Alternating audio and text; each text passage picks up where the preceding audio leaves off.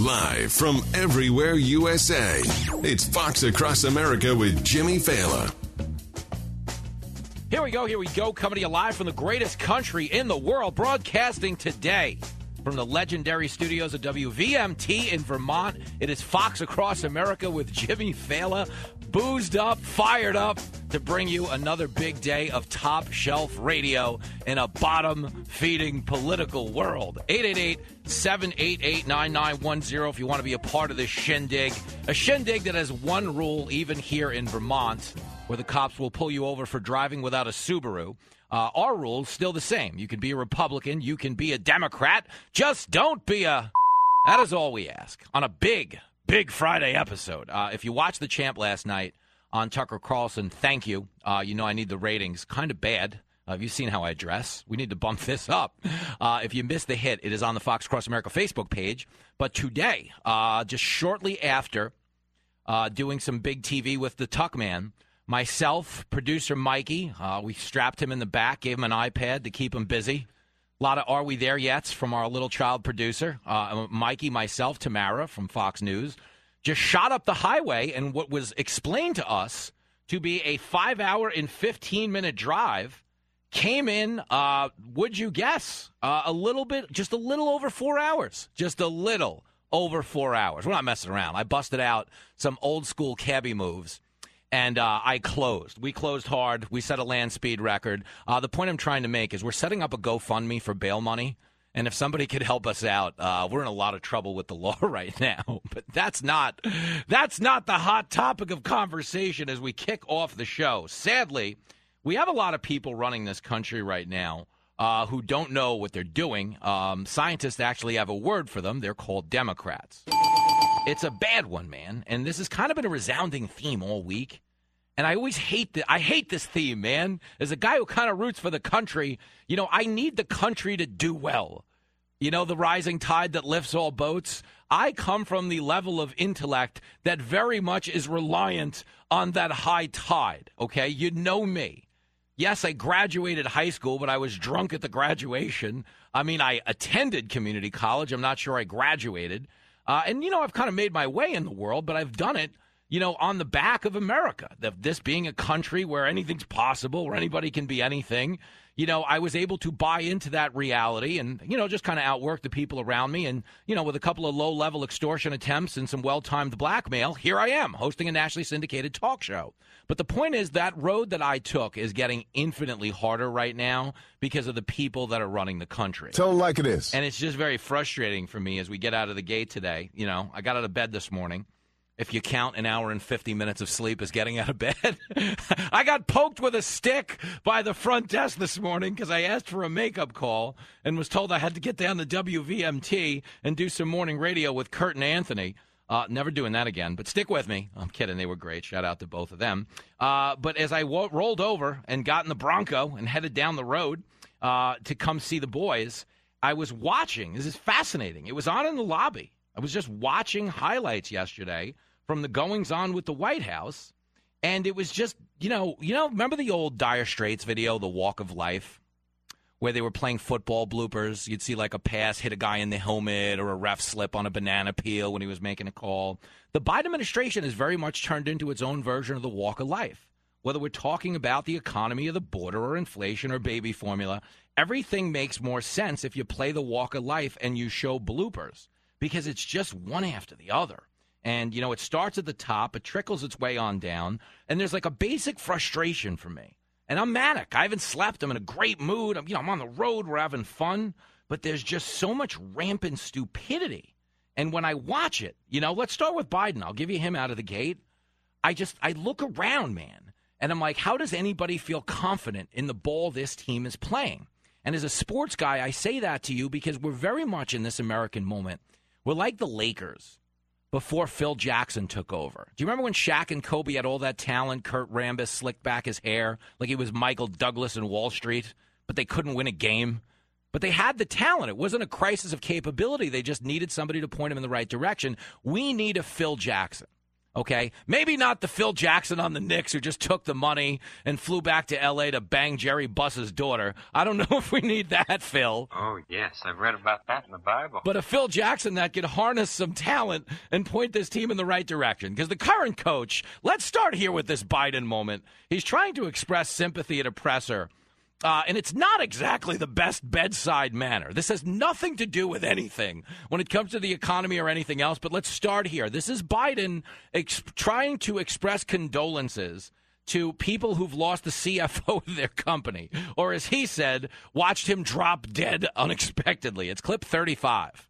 And by the way, my sympathies to your the family of your F, uh, uh, your, your CFO who uh, dropped dead very unexpectedly. My best to their family. It's tough stuff.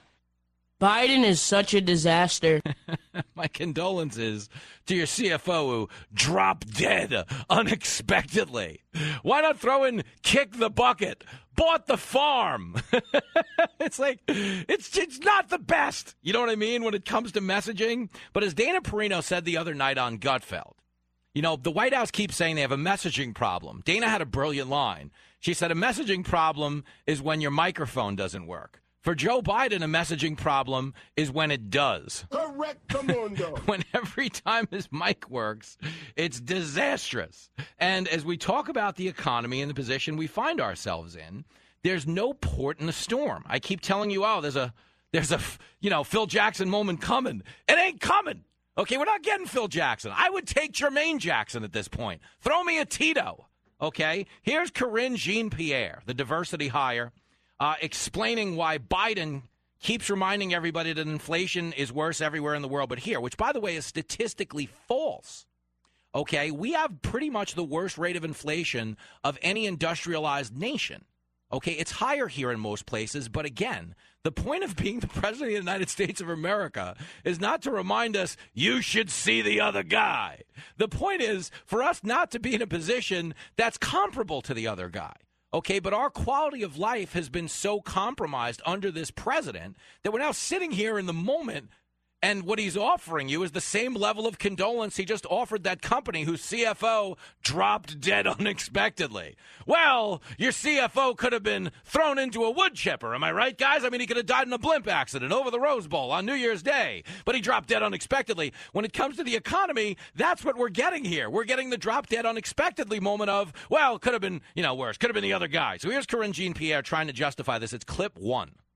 He says that inflation is worse everywhere but here. That's not true.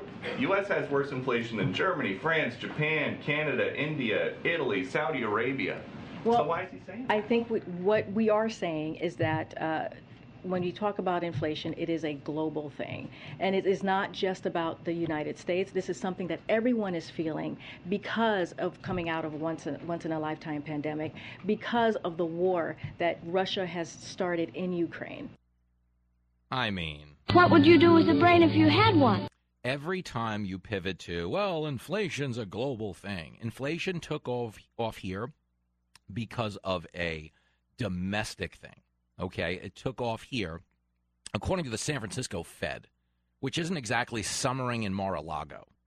The San Francisco Fed authored a study that said inflation began the day the day Biden signed what he called the American Rescue Plan, which of course was $1.9 trillion worth of infrastructure and COVID relief, of which 9% of the actual money went to something called COVID relief. That is financial lunacy. But that print and spend economics devalued the currency. We had a hot economy poised to reopen on the back of a pandemic shutdown, and flooding the zone with currency kicked off inflation. Then, of course, all the big government intervention in the workforce when it came to mandates and regulations and enhanced unemployment benefits made it impossible for small businesses to hire. Thanks, big government weenuses. They caused inflation. It was 1% on the day they took over. Okay, I don't even know what the. I honestly, I don't even know. I judge the inflation rate now by the amount of notifications my producer gets from OnlyFans based on new accounts that I've opened in his area. Every day, more and more men and women are selling their naked pictures of themselves on OnlyFans, which wasn't happening as much in the last economy. But we're here now because the people in charge are complete and total idiots. You're absolutely right. But here is, okay, more Karine Jean Pierre, okay, calling out oil companies. You know, the big problem, well, you know, they haven't brought the capacity back to pre pandemic levels. You understand when we're talking about confidence, when we are talking about messaging, it's not their messaging to the American people. It's the fact that they don't really have a clear message. This guy ran for office on I'm going to declare war on fossil fuel production. This guy got into office and told them to cut production. Now, as inflation is soaring, he turns around and he's yelling. He's yelling at the oil companies because they're not producing enough oil. That's just how white folks will do you. Listen to this. This is just runaway stupid, man. It's runaway stupid. Here it is. This is clip two.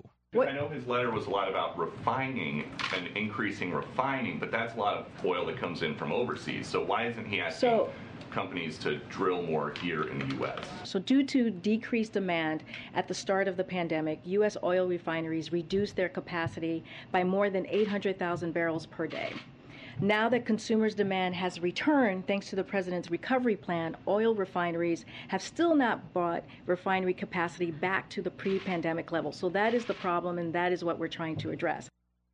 I mean, Don't pee on my leg and tell me it's raining. the problem is not the pandemic. The problem is not their refusal to ramp up production. Okay? The problem is we have idiots running the country that are so beholden to this green energy agenda that in this moment, they're still trying to weaponize this crisis and make the pain the point, make it the motivating factor that makes you switch ultimately to an electric vehicle. They're working long con here.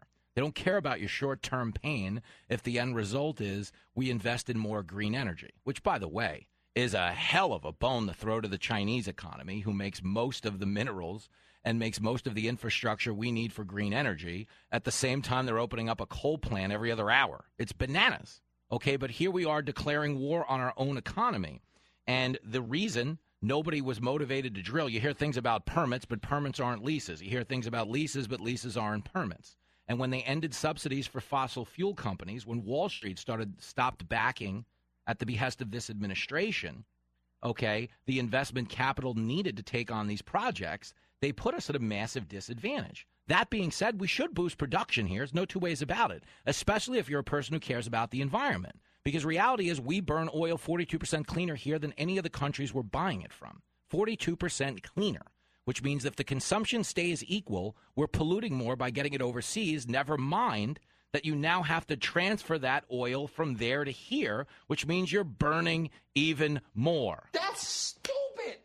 Use your common sense. So, from a pollution standpoint, there's no justification. Okay, here's John Kirby. He was pressed on it by Peter Doocy. Said, How is this in the best interest of U.S. national security as we're depleting the strategic oil reserves? As we're depleting our own economy, how is it in the best interest of, of national security for the president to fly over to Saudi Arabia, hat in hand, and say, Hey, I don't mean to interrupt you while you're chopping up this latest journalist who criticized the regime, but if we could just get some oil. Listen to this. They don't have an answer. It's clip six. How is it that you guys have determined that it's in the U.S. national security interest to ask Saudi Arabia to drill more oil uh, instead of just letting oil companies drill more here in the U.S.? Well, I think you know, uh, Peter, there's uh, some 9,000 unused drilling permits here in the United States uh, as well. Um, look, um, the, uh, the oil production issue is a global issue. Uh, and OPEC plus three has already increased preset increases by more than 50% just for July and, uh, and August. Uh, and we're grateful to Saudi Arabia's leadership on that. That is balderdash and hogwash and mm-hmm. By the way, there's nothing I like more than being grateful to Saudi Arabia's leadership. I mean, think about it. They don't really have the fuel crisis we do because half of the citizens in the country aren't allowed to drive. It's easier to keep prices under control if you don't let women drive. Not to mention car accidents, ladies. Come on! That was a cheap shot, but I'm being silly. Long story short, if you look out at the world right now, if you look out at the gas pump right now, which I don't advise anyone to do. No, God! you don't want to see those prices. But the prices are where they are, not because of Putin invading Ukraine, not because of oil company greed, but because the people running this country are a bunch of idiots. And I'm out here in the real world and I know what's right or wrong. A show so good, it's hard to describe. It's not a matter of. It's a matter of you just.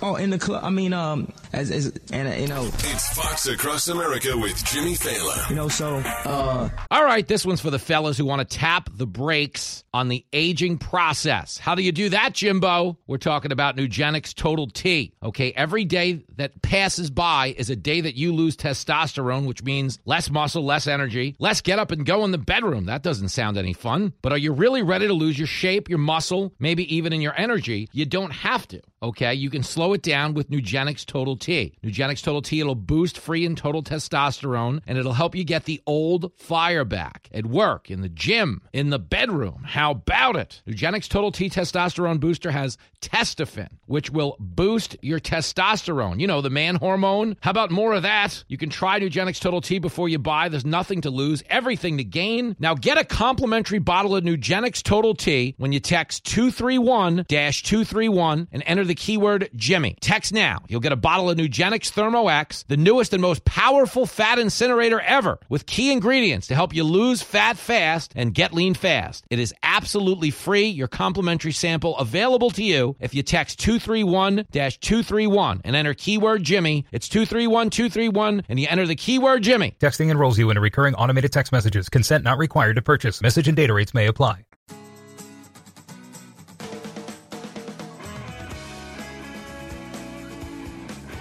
It is Fox Across America with Jimmy Failla, broadcasting from the legendary studios of WVMT up in Vermont, where some shout outs are long overdue. My man Ralphie Boy came by the studio this morning and gave me like a gallon of syrup. I'm in a bad place in life where I just took the cap off the minute he walked away and started drinking it. I'm not, I'm not proud. Uh, it was not good, uh, but it had to happen. So a shout out to you, Ralphie Boy, and of course Peter from YOLO Popcorn over in Middlebury. Uh, I got to tell you, man, we have a box of popcorn to motor through. And for a couple of guys who plan on drinking for the next 16 hours in a row, that popcorn just might save a life. Okay, you've never seen my producer Mikey out on the campaign trail, and there's a reason you've never seen him. And with any luck, you won't see him tonight either, because it doesn't end good for Mikey. But right now, it's not ending good for the American people, man. I'm trying to clean up this mess. It ain't easy, man.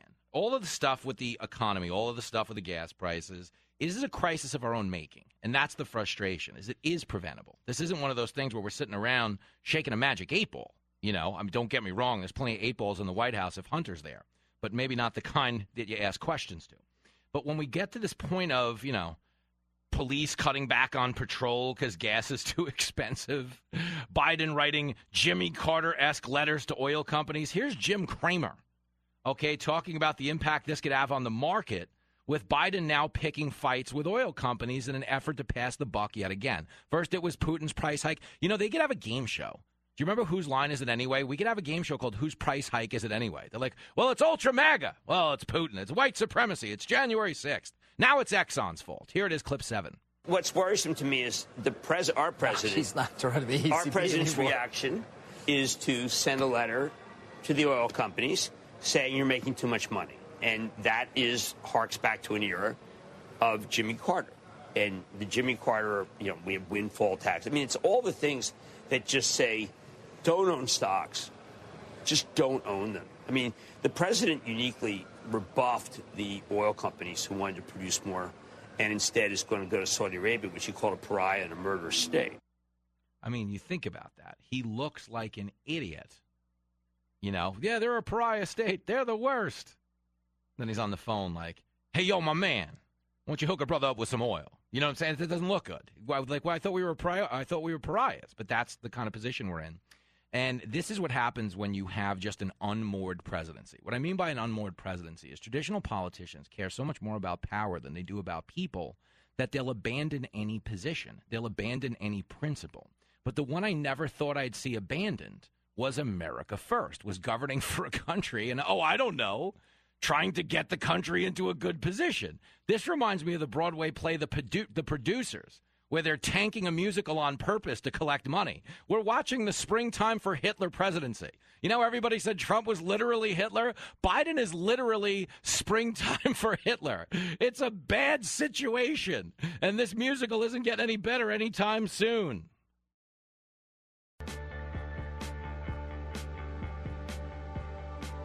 It's the morning show that uh overslept. Fox Across America with Jimmy Failla.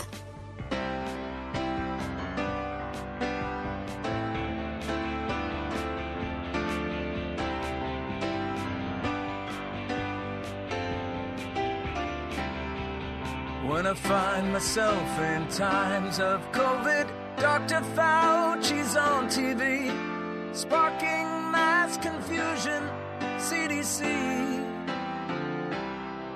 And in two years of the lockdowns, he has screwed us over royally. All the rules keep changing, CDC. CDC, CDC, CDC, and Fauci. No clue what they're doing, CDC. And when the vaccinated people masking up in stores agree, none of this is science, CDC. For though they may be boosted, there is still a chance they'll infect me. What's the point of mandates, CDC? CDC, CDC,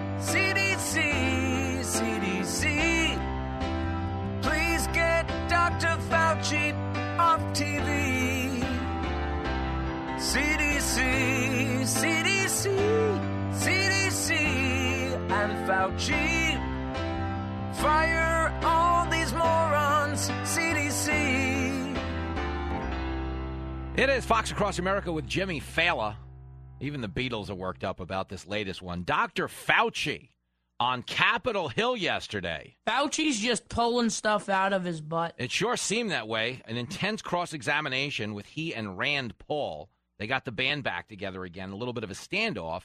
The big issue right now is they're trying to, and they have authorized, vaccine and booster use for children between the ages of six months and five years old. Now, do we have any case data whatsoever that shows that this vaccine offers any long term benefit to kids? The answer would be no. Do we have any case data that says kids aren't beating this on their own with no help at all? Yes, we have plenty of that. Okay, again, I'm not being cavalier with the health of anyone's child, but the actual mortality and hospitalization rate amongst children is infinitesimal. And we have two years of data on that.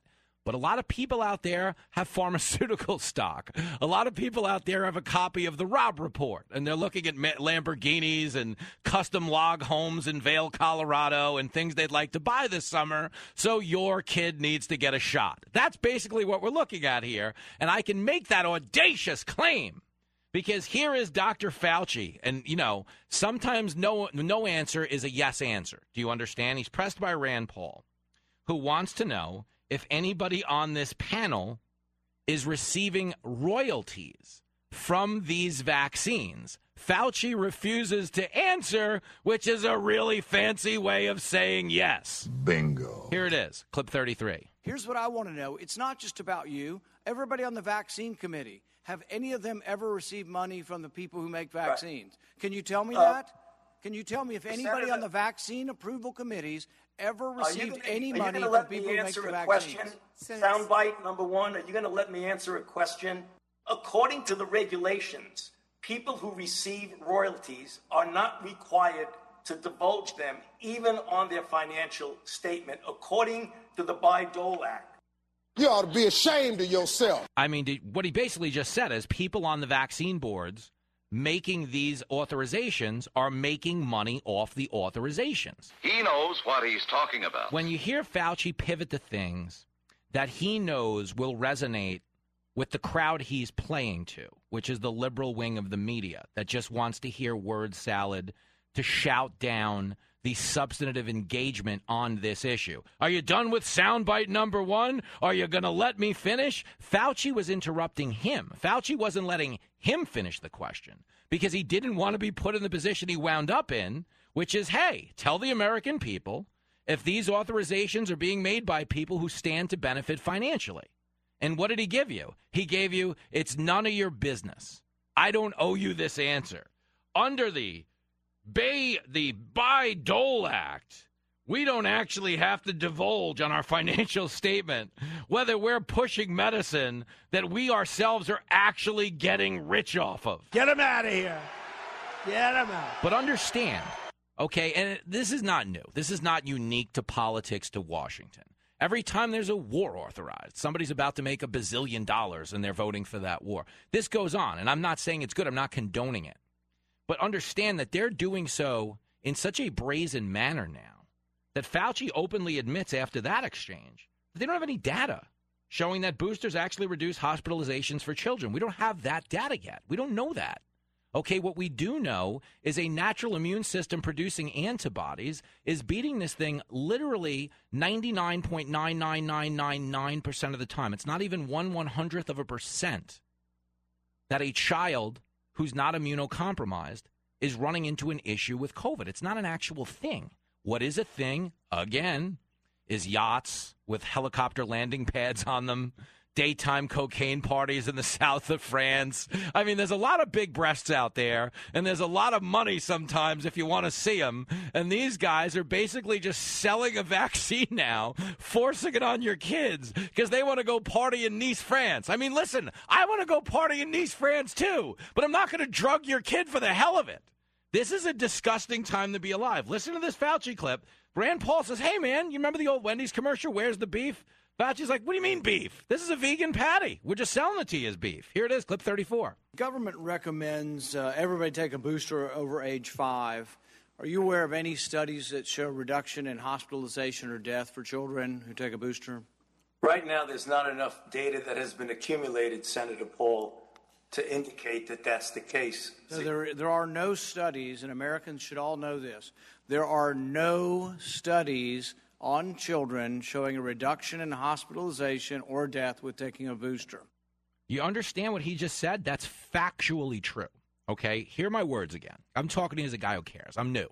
You know, it's a fast growing radio show. I'm all over the TV, but I'm still like a decent person. I'm more of a cab driver than I am like a, you know, media guy. Okay? There's going to come a year, okay, where I really don't, genuinely don't care. I'm just a fat, jaded monster. I'm on wife number five, and it's just a mess. I'm a pill addled disaster. But right now, you can really weaponize my talent and we can use it for good. But I need your help because I'm not that motivated. I'm exhausted. I haven't slept since seventh grade. But understand what Rand Paul just said because Rand Paul in this debate, Republicans in this debate, are being accused of being cavalier with the health of children. Oh, why won't they just let them authorize this booster use on the kids? That's so cavalier. Why are they standing in the way? They're rolling the dice with your child's health. How dare these people? I mean, that's what they're saying right now. But do you understand? Okay, the cavalier people in this debate are the ones mandating a booster, recommending a booster, and openly admitting they have no idea what's going to happen. Yo, that's cavalier. You know what I'm saying? Here it is. These are the words. I'll read them to you. Okay? So there are no studies, and Americans should all know this. There are no studies on children showing a reduction in hospitalization or death with taking a booster. No studies. But, you know, your parents get to work it into the first conversation of every sentence as a left wing status symbol. When your parents aren't busy strapping you up with a mask and a beekeeper shield and putting a pool cover over your stroller, they can now tell their friends that they got you boosted. Meanwhile, back at the ranch, they have no idea what's going to happen. Listen to me. I'm speaking to you as a bad parent. I'm not a good parent. You hear my kid on the show. I'm a mess of a human. Okay? But even I know this is a garbage move. You don't put something into your body, you don't know what it's going to do to you. And if you don't believe me, ask college me, who put a lot of things in his body. Like, I'm lucky to be here. I was an easy guy to vaccinate. I was like, how am I going to say no to this drug? After all the, th- you know, I've done more drugs than a retired lab rat. You know what I'm saying? I'm going to turn down your Johnson and Johnson vaccine. All right, fine. So maybe I didn't take it. I bought a card off Craigslist. But the point is, who would I be to say no? But on behalf of children, when you've got Dr. Fauci, let's play it again, okay? These two clips should be heard by everybody in the country. Maybe someone was turning the dial. They just came across the show a second ago. And they're like, who is this guy? He's clearly tied up the real host. This is a man jacked up on some type of weirdo amphetamine. This is interesting. I'm going to listen till the cops break down the door. This one's for you, buddy. This is Fauci, first and foremost, saying there's no data on the kids. And then we'll close on the other one. It's clip 34, one more time. Government recommends uh, everybody take a booster over age five. Are you aware of any studies that show reduction in hospitalization or death for children who take a booster? Right now, there's not enough data that has been accumulated, Senator Paul, to indicate that that's the case. So there, there are no studies, and Americans should all know this. There are no studies on children showing a reduction in hospitalization or death with taking a booster. What the hell is the world coming to? Again, we're recommending your child take the booster. We don't know if it's going to work. That is weapons grade stupid. Okay, but here's the other one. And this is where, again, it gets so infuriating. Is Dr. Fauci was asked if any of the people authorizing these vaccines are making money off the authorization. Do they own stocks? Are they receiving royalties? Fauci's answer was, it's none of your business. None of your business. It's a very fancy way of saying yes. When you're right, you're right, and you're right. Here it is, clip 33, one more time. Here's what I want to know it's not just about you, everybody on the vaccine committee. Have any of them ever received money from the people who make vaccines? Right. Can you tell me uh, that? Can you tell me if anybody Senator, on the vaccine approval committees ever received gonna, any money from let people who make the a vaccines? Question? Soundbite number one. Are you going to let me answer a question? According to the regulations, people who receive royalties are not required to divulge them, even on their financial statement, according to the Bayh-Dole Act. He should be behind bars. I mean, really think about that. If you're listening to the show, you're a liberal. I don't care. You're not my enemy. This isn't like the Own the Libs radio. I don't care. I'm a talk show host, not an activist. Do whatever you want. I really don't care. But in what world could you listen to that in good conscience and say that they're operating with the best interest of children in mind? There's no world. There's no world. Okay, the guy admits we have no data. We don't know what's going to what it's going to do. What he won't admit is whether or not anyone's making money. Now, listen, they don't have to divulge whether or not they're making money under this law he just quoted. That doesn't mean they're not allowed to divulge whether or not they're making money. Oh, wow! You understand? They don't have to, but they're allowed. So if the answer to are you making money off this vaccine is no, you damn well better believe they're going to say no. What can I tell you, kid? You're right. When you're right, you're right. You're right. But they're not saying no because they're making money off vaccinating your kid with a drug they have no idea whether or not it's going to work. So the next time someone tells you you're cavalier if you're not, you know, vaccinating your kid, you don't actually have to take them seriously, nor do you have to take your kid down to the clinic and get him a vaccine.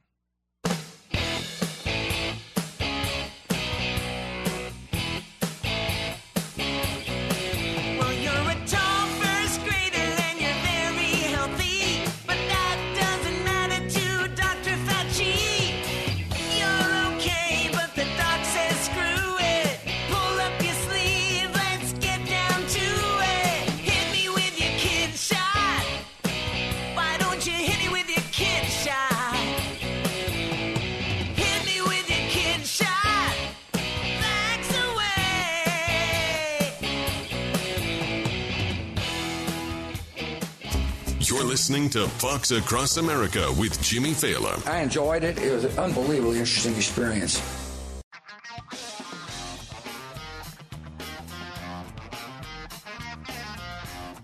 It is Fox Across America with Jimmy Failla broadcasting across Vermont, maybe even the Canadian border today. We're on WVMT.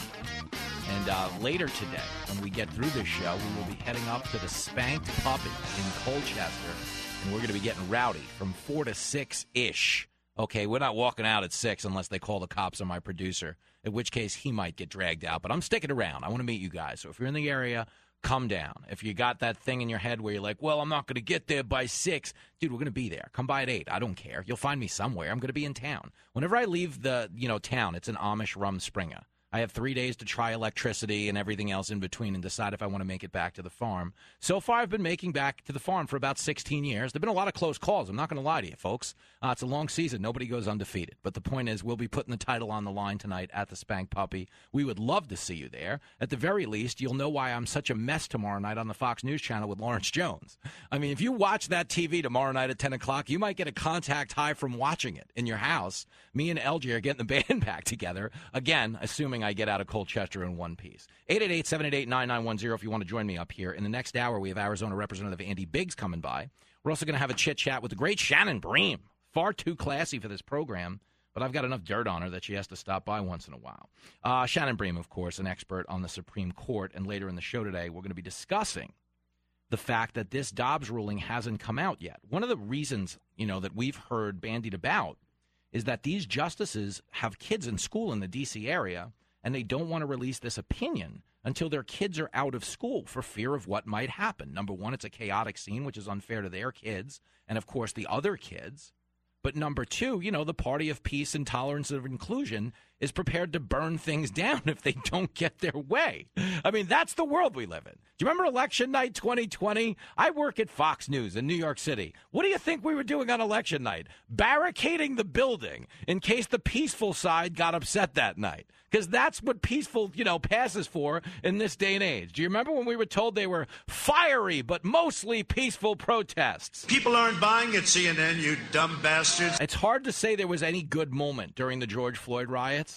But it was kind of funny when CNN was broadcasting about how these were peaceful protests. Don't listen to the Republican, you know, the right leaning news networks. And then CNN's headquarters in Atlanta were breached by protesters setting fires in the lobby. No, no, it's great. Everything's fine here. I don't know what everybody's so worked up about over on Fox. These guys are you crazy, man. I don't know what they mean. Hey, can you speak up? We can't hear you over the explosion.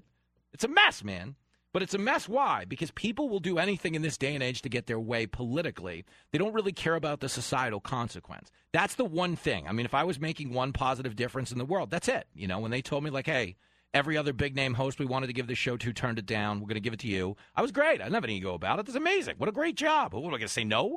Uh, but the point is, I really thought about what I wanted to do with this gig. I thought long and hard about how you could use a platform this big.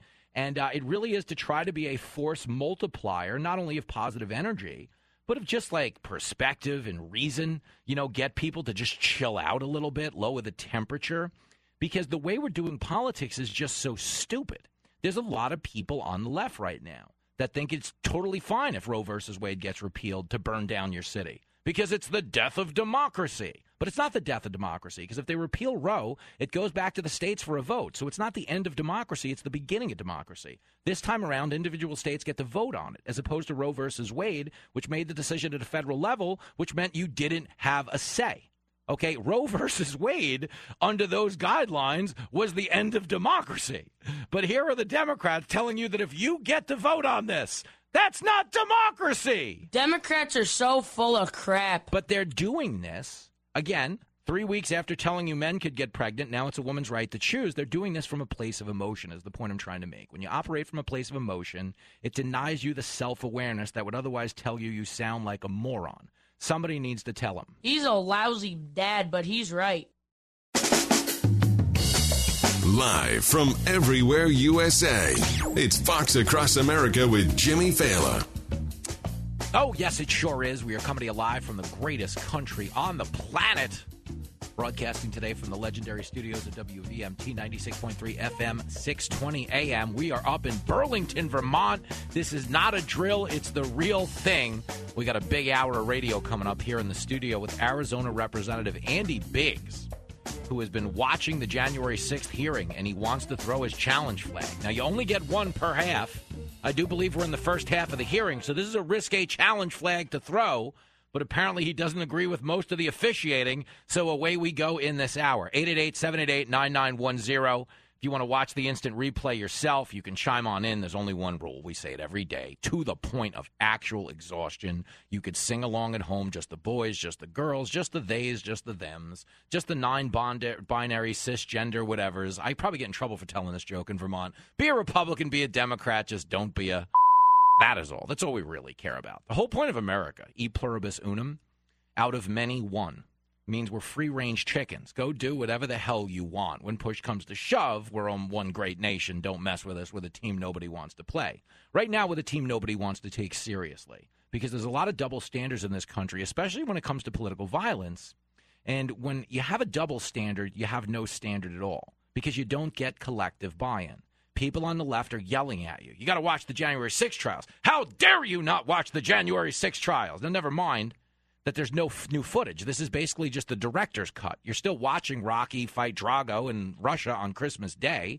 You're just getting a couple new camera angles. We were told this was going to prove what? That Donald Trump was part of a criminal conspiracy to overthrow the government, that he coordinated the attack at the Capitol. Wrong. Okay, three days are in the books, and we don't have a single scintilla of evidence saying this guy was doing that. What I've seen and I promise you, this is not like me talking as a homer. But these trials, these hearings are almost making him a more sympathetic figure because what you're realizing is what Bill Barr said on my show. Bill Barr said on this show there was fraud in the 2020 election. He just didn't believe, after looking into it, that it rose to the level being fed to Donald Trump. So when Donald Trump was out there saying it's rigged, it's stolen, uh, you know, he was following the advice of Rudy Giuliani. He was following the advice of John Eastman. He was following the advice of people who stood to benefit from telling you this thing was stolen. Now, again, I can't tell you one way or the other what happened because the truth is, if you say it's stolen, you're banned from polite society. You know, just like you were banned from polite society if you said the vaccine didn't stop people from getting COVID. Just like you were banned from polite society if you said Hunter Biden's laptop is real. What I'm saying in there's this weird, creepy, you know, ter- the orbit that the stolen election claim happens to be floating around in, in that every single thing you've been banned from saying in the last two years on social media turned out to be true. So I don't know that it was stolen. I don't know that it wasn't stolen. What I do know is January 6th was the byproduct of Trump claiming it was stolen because after four years in office, the Democrats had proven that nothing was beneath them when it came to stopping this man whether it was the Russia thing, whether it was the Ukrainian charade of impeachment, where they were literally projecting onto Trump wrongdoing in Ukraine at a time when they were very much involved in a lot of wrongdoing in Ukraine. So much so that Hunter Biden's living, breathing business partner said Joe Biden was getting a 10% kickback from the transactions. Are you the big man, Joe? Okay, understand if there's a world where a human being comes forward and says a Trump kid is selling access to the government. Donald Trump's getting a 10% cut. Yo, the world is on fire right now. Like literally. And I'm out there. I'm getting free Nikes in the store on 42nd Street. I'm, I'm part of it. I'm not even, you know, I'm not even saying I agree with it, but have you, seen these prices? We're at a 40 year high in inflation, folks. If you're going to loot, you know, life gives Jimmy Failla lemon, lemons, he's going to make some lemonade. Okay, but the point is that double standard is why we don't have a standard. And what a lot of people are doing with January 6th is they're trying to use it as a justification not to look into the election integrity issues in this country. Understand, it's not a partisan statement. The last, not just the Republicans, the last two sides that lost the election said it was stolen. The last two sides. Here's the Democratic side. As I've been telling candidates who have come to see me, you can run the best campaign, you can even become the nominee and you can have the election stolen from you. So understand that's the Democratic standard bearer flat out telling you, as she has every day since then, that they stole the election. Okay, so we had one half of the country that spent the four years of the Trump presidency believing he stole that election. Now we have another half of the country that's going to spend the next four years believing Biden stole the election. And honestly, get past the fact that there were a lot of end arounds at the state level when it came to voting procedures. Just look at the guy. Nobody in their right mind watches Joe Biden speak and goes, oh, yeah, this guy got 81 million votes. We hold these truths to be self evident. All men and women created by go, you know the, you know the thing. I mean, nobody watches Joe Biden quit talking in the middle of a sentence because he's finished and go, this man inspired more Americans to turn out than any president in history. It's hard. It's hard to watch this guy and say, yeah, no, this this is a motivational speaker here. You know, the rapidly rising uh, um, uh, in with uh, with uh, I don't know. uh, So there's that, coupled with the fact that, you know, Trump is the first incumbent president to increase his vote share and lose. No incumbent in the history of this country has ever increased his votes and lost. Trump increased his voter turnout by 10 million votes and still lost. So there's a lot of incongruities, if you will. And the fact that nobody wants to look into them and they're using January 6th as a justification is why nobody's really buying into it. But if you're sitting on the Democratic side of town, you've got a midterm election coming up, and it really is the only thing that matters. You got to understand politics. I've spent a minimal amount of time around it. One weekend in Washington, D.C., I saw the whole game. It was fascinating, okay? We went over to Cafe Milano. We watched every name politician you've ever seen come in and out for a $5,000 brunch with some type of a lobbyist. They all dr- drank fancy wine, like stuff I can't even pronounce, let alone drink, or I wouldn't even know the difference. You know what I mean? And I was like, oh, I get it. There's only one party in Washington. 99% of them belong to one party. It's like a uniparty where they're all making lobbyist money. They're all selling out the country to special interests, and they just want to remain in power so they can keep that gravy train running. He knows what he's talking about. And that's the thing. Okay, there are a lot of people in Washington who got addicted to the power because that power brings them a lot of spoils. I'm Hillary Clinton, and I approve this message. So the point is, as we sit here having this conversation, everything that we say in an election year, the old saying is everything's political in an election year. Okay? There's a midterm election coming up. The Democrats right now are on pace to lose the highest number of seats on behalf of an incumbent since Barack Obama, who, oh, by the way, lost the most seats for a sitting president in the midterm elections. I don't see you doing any better in the booty department. But the point is, that's the trajectory they're on. Knowing that's reality, knowing that's what matters, knowing how many lobbyist lunches and slush funds and special interest paychecks are hanging in the balance, they really need this January 6th thing to scare some people into voting Democrat. But the issue they're running into here is we're starting to watch a lot of articles as we head into day four about why you should be watching January 6th. Sure, you might not care. Sure, you might not be watching, but you should be watching. The media is a bunch of losers. They really are. And why are they saying this? Why do they feel compelled to write these articles? They feel compelled to write these articles because nobody's watching. It's not having the desired effect they were hoping that it would. Oh, you're right. You know, and that's the issue we're running into. So let me give you this, okay? Here's John Kasich and Don Lemon. They're yucking it up over on CNN about what we need to do with the committee and what's going on over there. And I'm going to tell you this, okay? It spills into, and I hate to do this to you, but I am going to play you a clip from Mika Brzezinski and Joe Scarborough. No, God! No, God, please, no! No! No! Pound for pound, I would say I've probably sat in three million hours of traffic. I once got stabbed in the head with a screwdriver on the Van Wyck Expressway. Um, I had a hooker punch me in the face once on Gun Hill Road. That was actually kind of hot. But the worst experience I've ever had in a taxi cab was that one year Joe Scarborough and Mika Brzezinski had a radio show. I mean, that, oh my goodness gracious. They used to charge you to get out. Like you couldn't change the dial. They got rich. They're like you can change the station, but it's going to cost you 20 bucks. It's really hard to listen to. But here is Joe and Mika complaining that Fox News isn't giving it enough coverage. Yo, we're covering it around the clock. We carried it live during the day yesterday. We carried it live during the day, beginning of the week. Last Thursday, when it kicked off in prime time, what did we do? Okay.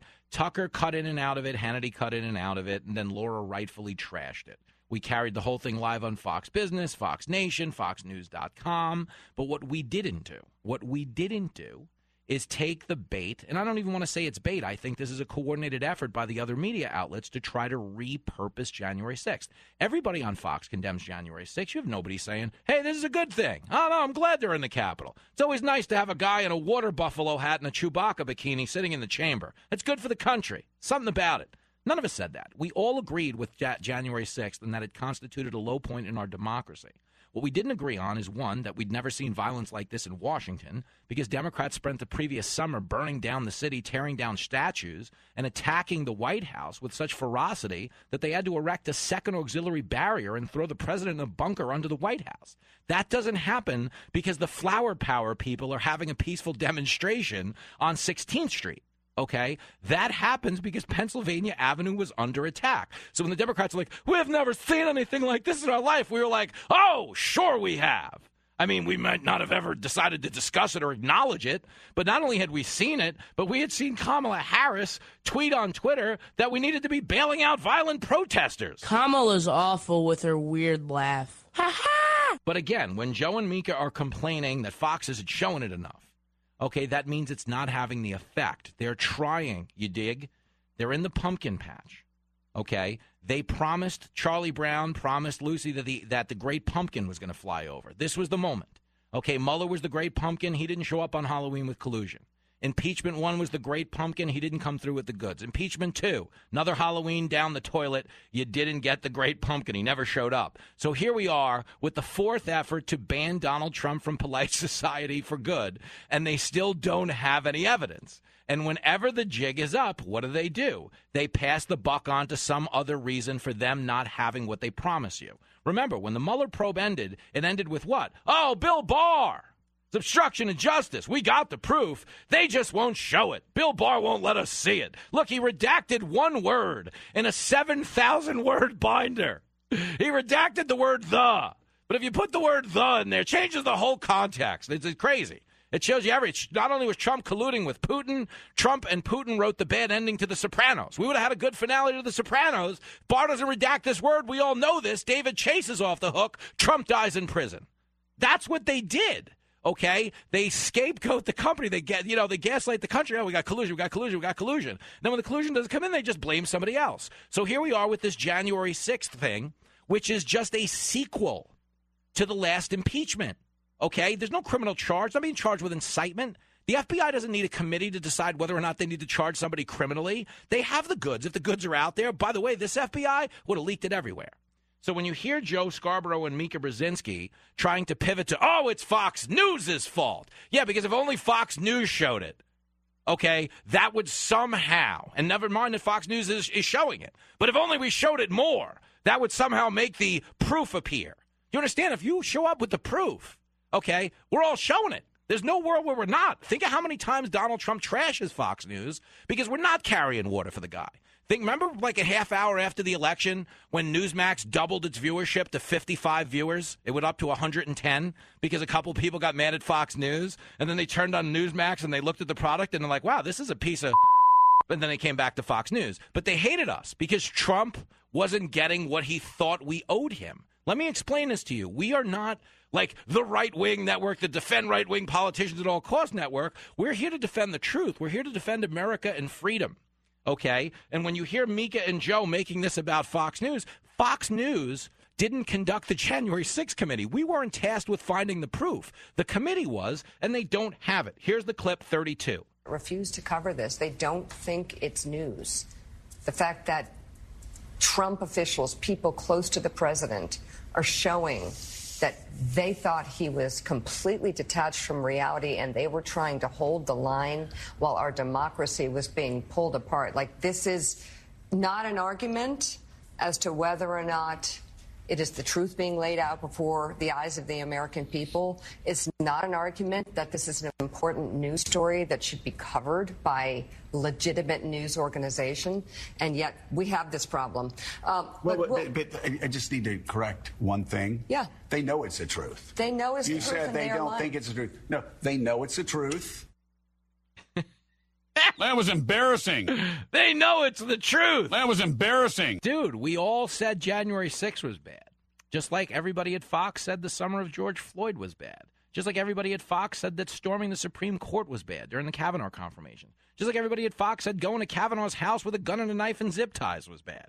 You see, we've been condemning political violence before it became trendy and politically expedient. We're the Dr. Seuss of condemning political violence. We've condemned it on a goat, on a boat, on a train, on a plane. Things, by the way, you can't really get on without a vaccine these days, but we'd still com- condemn it should you have found a workaround to that vaccine mandate and committed political violence. But when they're saying it's Fox News' fault, it's no different when they said the Mueller probe was Bill Barr's fault. Bill Barr wasn't tasked with finding Russian collusion. Fox News wasn't tasked with coming up with proof that Trump plotted a coup to overthrow our government. The January 6th committee was tasked with all of that, and they couldn't find a thing. You're listening to Fox Across America with Jimmy Failla. It's like it's a it's a game changer.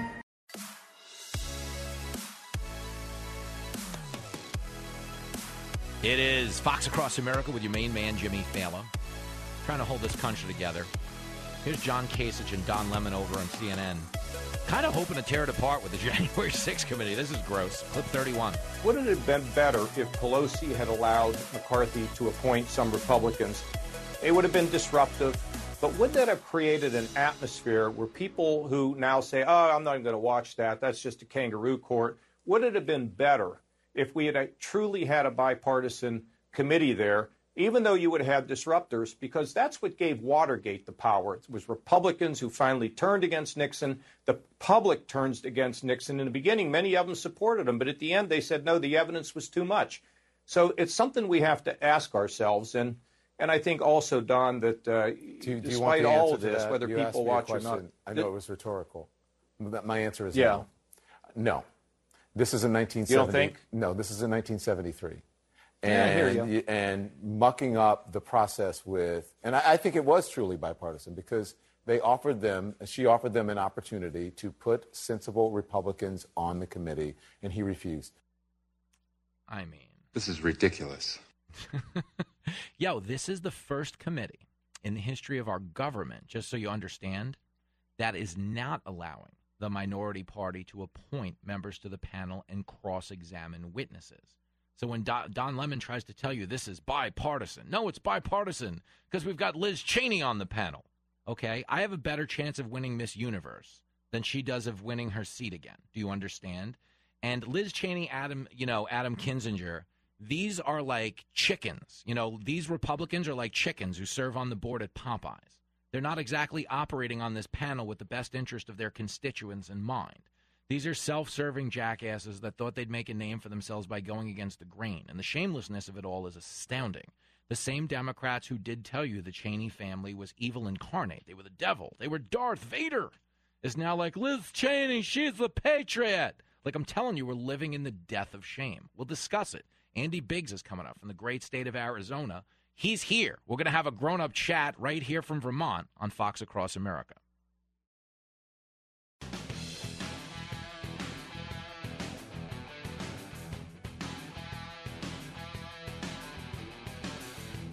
It's America's Life Coach. Fox Across America with Jimmy Failla. Oh, you bet it is. We are coming to you live from WVMT up in Vermont. Hey, girl. Everybody's doing the damn thing, getting ready to go up to the spanked puppy. That is a real establishment. That's not like a euphemism. That's not one of those things. Uh, don't, but don't get me wrong. This is a pretty lowbrow show, but uh, we don't com- communicate in euphemisms. Okay, it's one of the reasons why this next guest is he's a quite he's a frequent guest on the show. Uh, much to his chagrin. If he's back on the show right now, like I love the guy, but this means someone on his press team is about to get fired. He just checked his schedule. Heads are about to roll in the office of Arizona Representative Andy Biggs. Hey, man. Hey, hey, Jimmy. You know that's not true. I love being on your show. It is like uh, the high point of uh, the next ten minutes. I want you to know that. Biggs coming in, shots fired. It's going to be one of them, Biggs. It's going to be one of them today. Okay, and it's it's listen. It's good to know we're playing prison rules today. No blood, no foul. Oh no, oh yeah. Good to hear your voice. right How's everything out in the fighting fifth? Uh, it's good. It's good. It's uh, nice. It's a dry heat, and uh, uh, you know, prosperity abounds out here in the desert. Yeah, well, I'm up. I'm up here in Vermont and me and my producer are about to pee our pants because they have 77 different gender restrooms, and we're not sure which one we're supposed to use. hey, well, it's, you know, you saw that uh, they want to do that in the in the Capitol, right? Uh-huh. United States Capitol, right? Yeah. That's really t- that's really tough. In fact, uh, I've had to point out to them that that we actually have a very woke uh, uh, committee uh, in the United States House of Representatives. We have the Transportation Committee, and so I think that's uh, important to know. Andy Biggs, I mean, where is the snare drum when you need it? The guy's on fire. I know.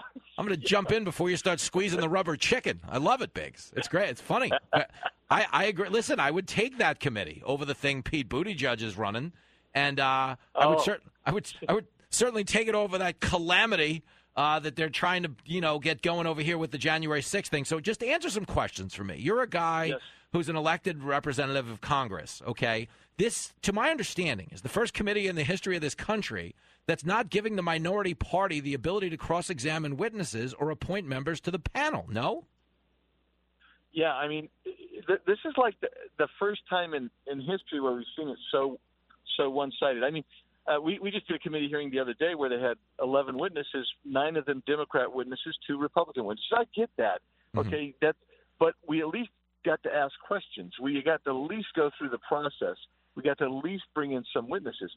What the January 6th did is is just the biggest abuse of uh, the system, the process, and and it and it really gets down to this craziness. I mean, if you're going to be stuck asking questions about, uh, you know, was Rudy Giuliani inebriated on election night or not? I mean, what what does that have to do with anything? Well, I think when you look at the state of the country, the bigger question is were the Biden voters inebriated on election night?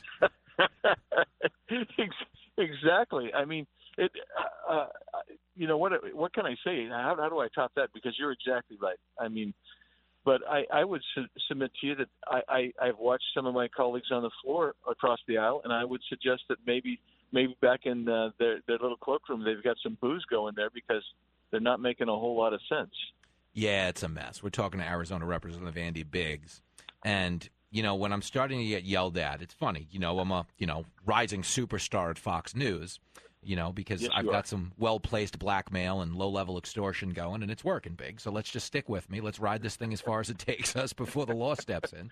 But no, uh, one one of the complaints coming out of the left is that well, you know, Fox News needs to cover it more, and we're certainly covering it around the clock. But understand, Fox News covering it doesn't change covering or not covering it doesn't change the fact that Democrats are selling this as something other than what it was. Like if they had proof that Donald Trump had coordinated this attack in an attempt to overthrow our government, that would have leaked a year and a half ago, let alone not having been shown after three days of trial. That was the deliverable. The deliverable was we need to have this to prove how it went down, what Trump was guilty of, why he's going to leave in cuffs. This reminds me of the Charlie Brown thing. I was saying it earlier. Remember Charlie Brown, the great pumpkin, where everybody got to the pumpkin patch, waited for the great pumpkin to fly over?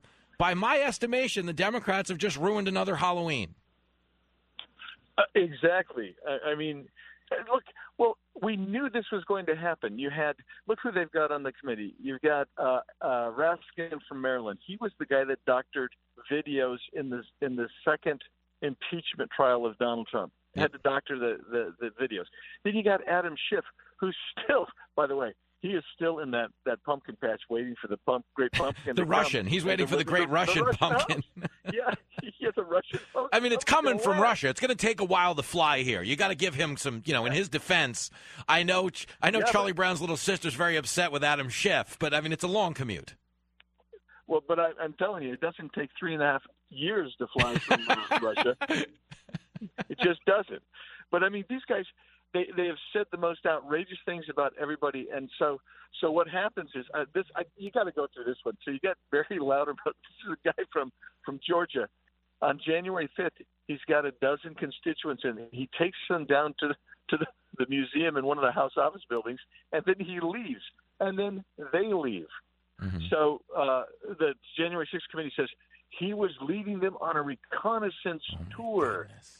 Well, and then the Capitol Police said, "Well, we don't find any evidence of anything like that." Mm-hmm. And you know what the January 6th committee folks do? They don't say, "Oh, we're sorry. Yeah, we jumped the gun. We just look. We we made a mistake here." They say, "We think it looks suspicious. We think he still does."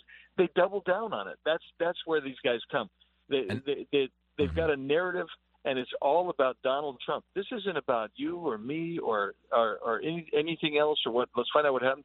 This is all about trying to put Donald Trump Trump in jail, and that's not going to happen. Yeah, I know, and it's so it's so funny because they're still they're still running with it. You know what it is?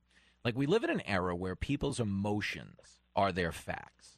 And if they get people revved up emotionally, they accept it as fact. Like there are a lot of people who believe Trump stole the election with Russia because they were made to feel that emotionally. And even though the probe came and went and there was nothing there, a lot of people still believe to this day that was the problem, just like they believe what they've been told by the January 6th committee. But the more you watch the committee, the more you realize there's two things in play here. One, there was a gargantuan amount of irregularities surrounding the way we voted in the year 2020 something you and I have discussed in the past how you know changes were made at the state level in some instances working around the state legislatures. Um, that's just a reality. And two you know the president was being told a lot of things by a lot of people. Uh, but the bigger issue here is three which is they believe it adds up to him plotting the overthrow of the government. That didn't happen. We don't have proof. Thanks for coming drive safe. And that's my frustration. But here's what i wanted to pivot okay? This is a pivot. I don't need any more january 6th i think we've given it more than it deserves but I have to ask you this because you're on the line. We're talking to Andy Biggs from the great state of Arizona, fighting 5th Congressional District. You are like a diamond in the rough in the Republican Party in that you are a outspoken supporter of Dr. Fauci. Now, Go ahead. Go ahead. Fauci gets asked yesterday. I'm sorry to do that to you. I, I owed you one. Yeah, no, no, okay, I- you came yeah, on guns really blazing. hurt. You took you kneecapped me out of Yeah, the gate. I owed oh you one. So wow. you, but but Fauci yesterday, he is asked by Rand Paul if any members on the panel that are recommending these shots for children at six months up are getting royalties from the vaccine. Fauci pivots to, well, we're not re- required to divulge that under the law. Where I come from, that means yes, because just because they're not required to divulge it doesn't mean they can't divulge it. And, and, obviously, making money off this is bad. So if they were in a position to clear their name, they would tell the truth if they weren't making money off the panel. Are we living in a world? Is it your premonition? Okay, since we don't really know. But is, is, does your horse sense tell you there are people on that panel that are buying ski homes tonight after pushing this vaccine on kids? Well, first of all, let, let's just clarify. I am not a supporter of Fauci. If anybody, that was sarcasm. That was sarcasm. I love that it took you that long to clean it up. I think everybody got it by the laugh, but continue. Yeah, yeah, yeah. But but I, you know, I had to I had to clarify what the host had uh, said just then. But here's the deal. I I do believe that there is corruption in the United States government, and and if if you've got people that are making policy and advancing uh, drug uh, experimental drug vaccines on little children, they want. By the way, they want to go infants and toddlers now. And I- I would suggest, and they they refuse to disclose whether there- there's there's uh, they're getting. I, I I don't want to use the word kickbacks, but maybe uh, you know their palms are being greased somehow.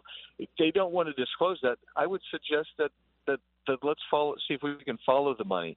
And and yeah, I, I don't know why they would want a ski house, a ski chalet. If I was them, it would be a beach house. But but the reality is, uh, I yes, I, I I think absolutely. Someone, I'm going to make a catalog, right? You know, they do have like the Robb Report, which caters to wealthy elites. And, you know, you're buying like yachts and Lamborghinis and stuff like that. Yes, I mean, yes. I don't read it because I'm a radio guy at Fox, but I know the TV hosts read it. I see it floating around in the in the green rooms. But yeah, I'm going to make a catalog that that caters specifically to corrupt people getting royalties from policies they push because they got the good money, Biggs. I could make some money. But the point is, uh, you, my friend, are money in the bank. Radio gold as always. I'm coming up against a commercial break. Don't fire your comms team. I think this went well. well, it was better than the last car wreck I was in. Thanks. Get get him out of here. It's enough out of you, Biggs. You're the best, buddy. I'll see you soon. Okay. Be Thanks, well. Jimmy. Take care, man. My man, the great Andy Biggs, going out swinging, never stop. I get, uh, I'm the Rodney Dangerfield of, of, of, you know, afternoon radio. You know, I'll tell you, I got no respect. You know that whole thing. But coming up, an in studio guest right here from the great state of Vermont, a candidate for Senate that I am so excited to talk to, Christina Nolan, in the house when we come back on Fox Across America. The critics have spoken. You snotty little bastard. This is Fox Across America with Jimmy Failla.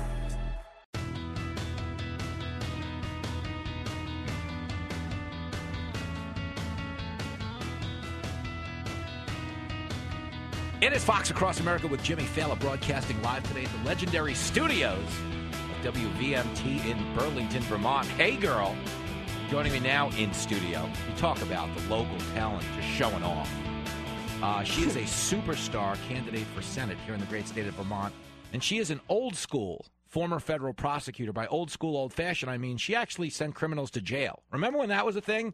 Christina Nolan is in the house. Hey, girl. Jimmy Failla, welcome to Vermont. Oh, it's a big deal, Christina Nolan. You're a big deal. You, You stop it right deal. now. No, Christina. Nolan is such a smooth talker. I am She not. gave like she gave me like seven compliments on the way into the door, and I'm like, they're like, no, no, that's the producer. Jimmy's over there. Oh, you hear you hear that all day. Thank Please. you for coming in, girlfriend. This is a big deal. girlfriend. okay? Thank you.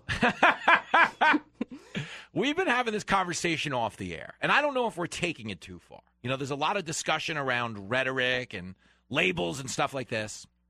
But the scuttlebutt here in the studio, and I'm not a Vermontier, I'm a New Yorker. People hear my accent, they assume I'm here in the witness protection program. They don't assume I'm here up to speed on the local Senate race. We But it love New expl- York. It We was love ex- New York. But every, well, everyone I talked to when I was overpaying for maple syrup a few hours ago uh-huh. said that a vote for Peter Welch is a vote for Nancy Pelosi. So are you essentially running against Nancy Pelosi? It's worse than that. It's No! a, it's a worse. Than Don't that. you dare! Oh yeah, he's more extreme than that. It's a vote for AOC. Oh, He- God, don't do that He to me. caucuses with AOC. Oh. Um, and he's he's voted three times to defund the police. Is that true? So we can't have him in this Senate seat. These Senate seats are precious. I just got the endorsement of local law enforcement in Vermont. I'm Get so out. proud of it because they know I'll support and fund them and turn these crime rates around, these Uh-huh. overdose rates around. He's with AOC. Oh. Do you want an extreme far left winger in this precious Senate seat, or do you want someone who's going to bring common sense to Washington? I'm saying Christina Nolan and AOC. That's a that's a rough one for us. You have to give us a trigger warning because we're from New York. Yeah. AOC, a woman so dumb she studied for a COVID test. I mean, it's not good. But we're talking to Christina Nolan. Yeah, I don't want to hear that because AOC was, and we play the soundbite a lot on our show. Okay, they wanted to defund the police. Just listen to this. I'll give you three of these. Yes, I support the defund movement There's because this is about the the um, investment in our communities, which have historically been divested. Oh. Not only do we need to defund, but we need to dismantle and start anew. Why use the word defund? Why use the word defund? And it's like this is the word that's coming from the street. I mean, man, AOC is a dope. I mean, really think about this. Yeah, it's leadership disqualifying. That it is. Okay. That's that's what I wanted to ask you. Has there ever been a dumber time to be alive than the era of defund police? Because they're doing it, they claim, in the name of empathy for minority communities. But when you defund the police, who suffers the most? The minority community. 25,500 homicides in the United States in 2020. Ac- African Americans and minorities disproportionately affected.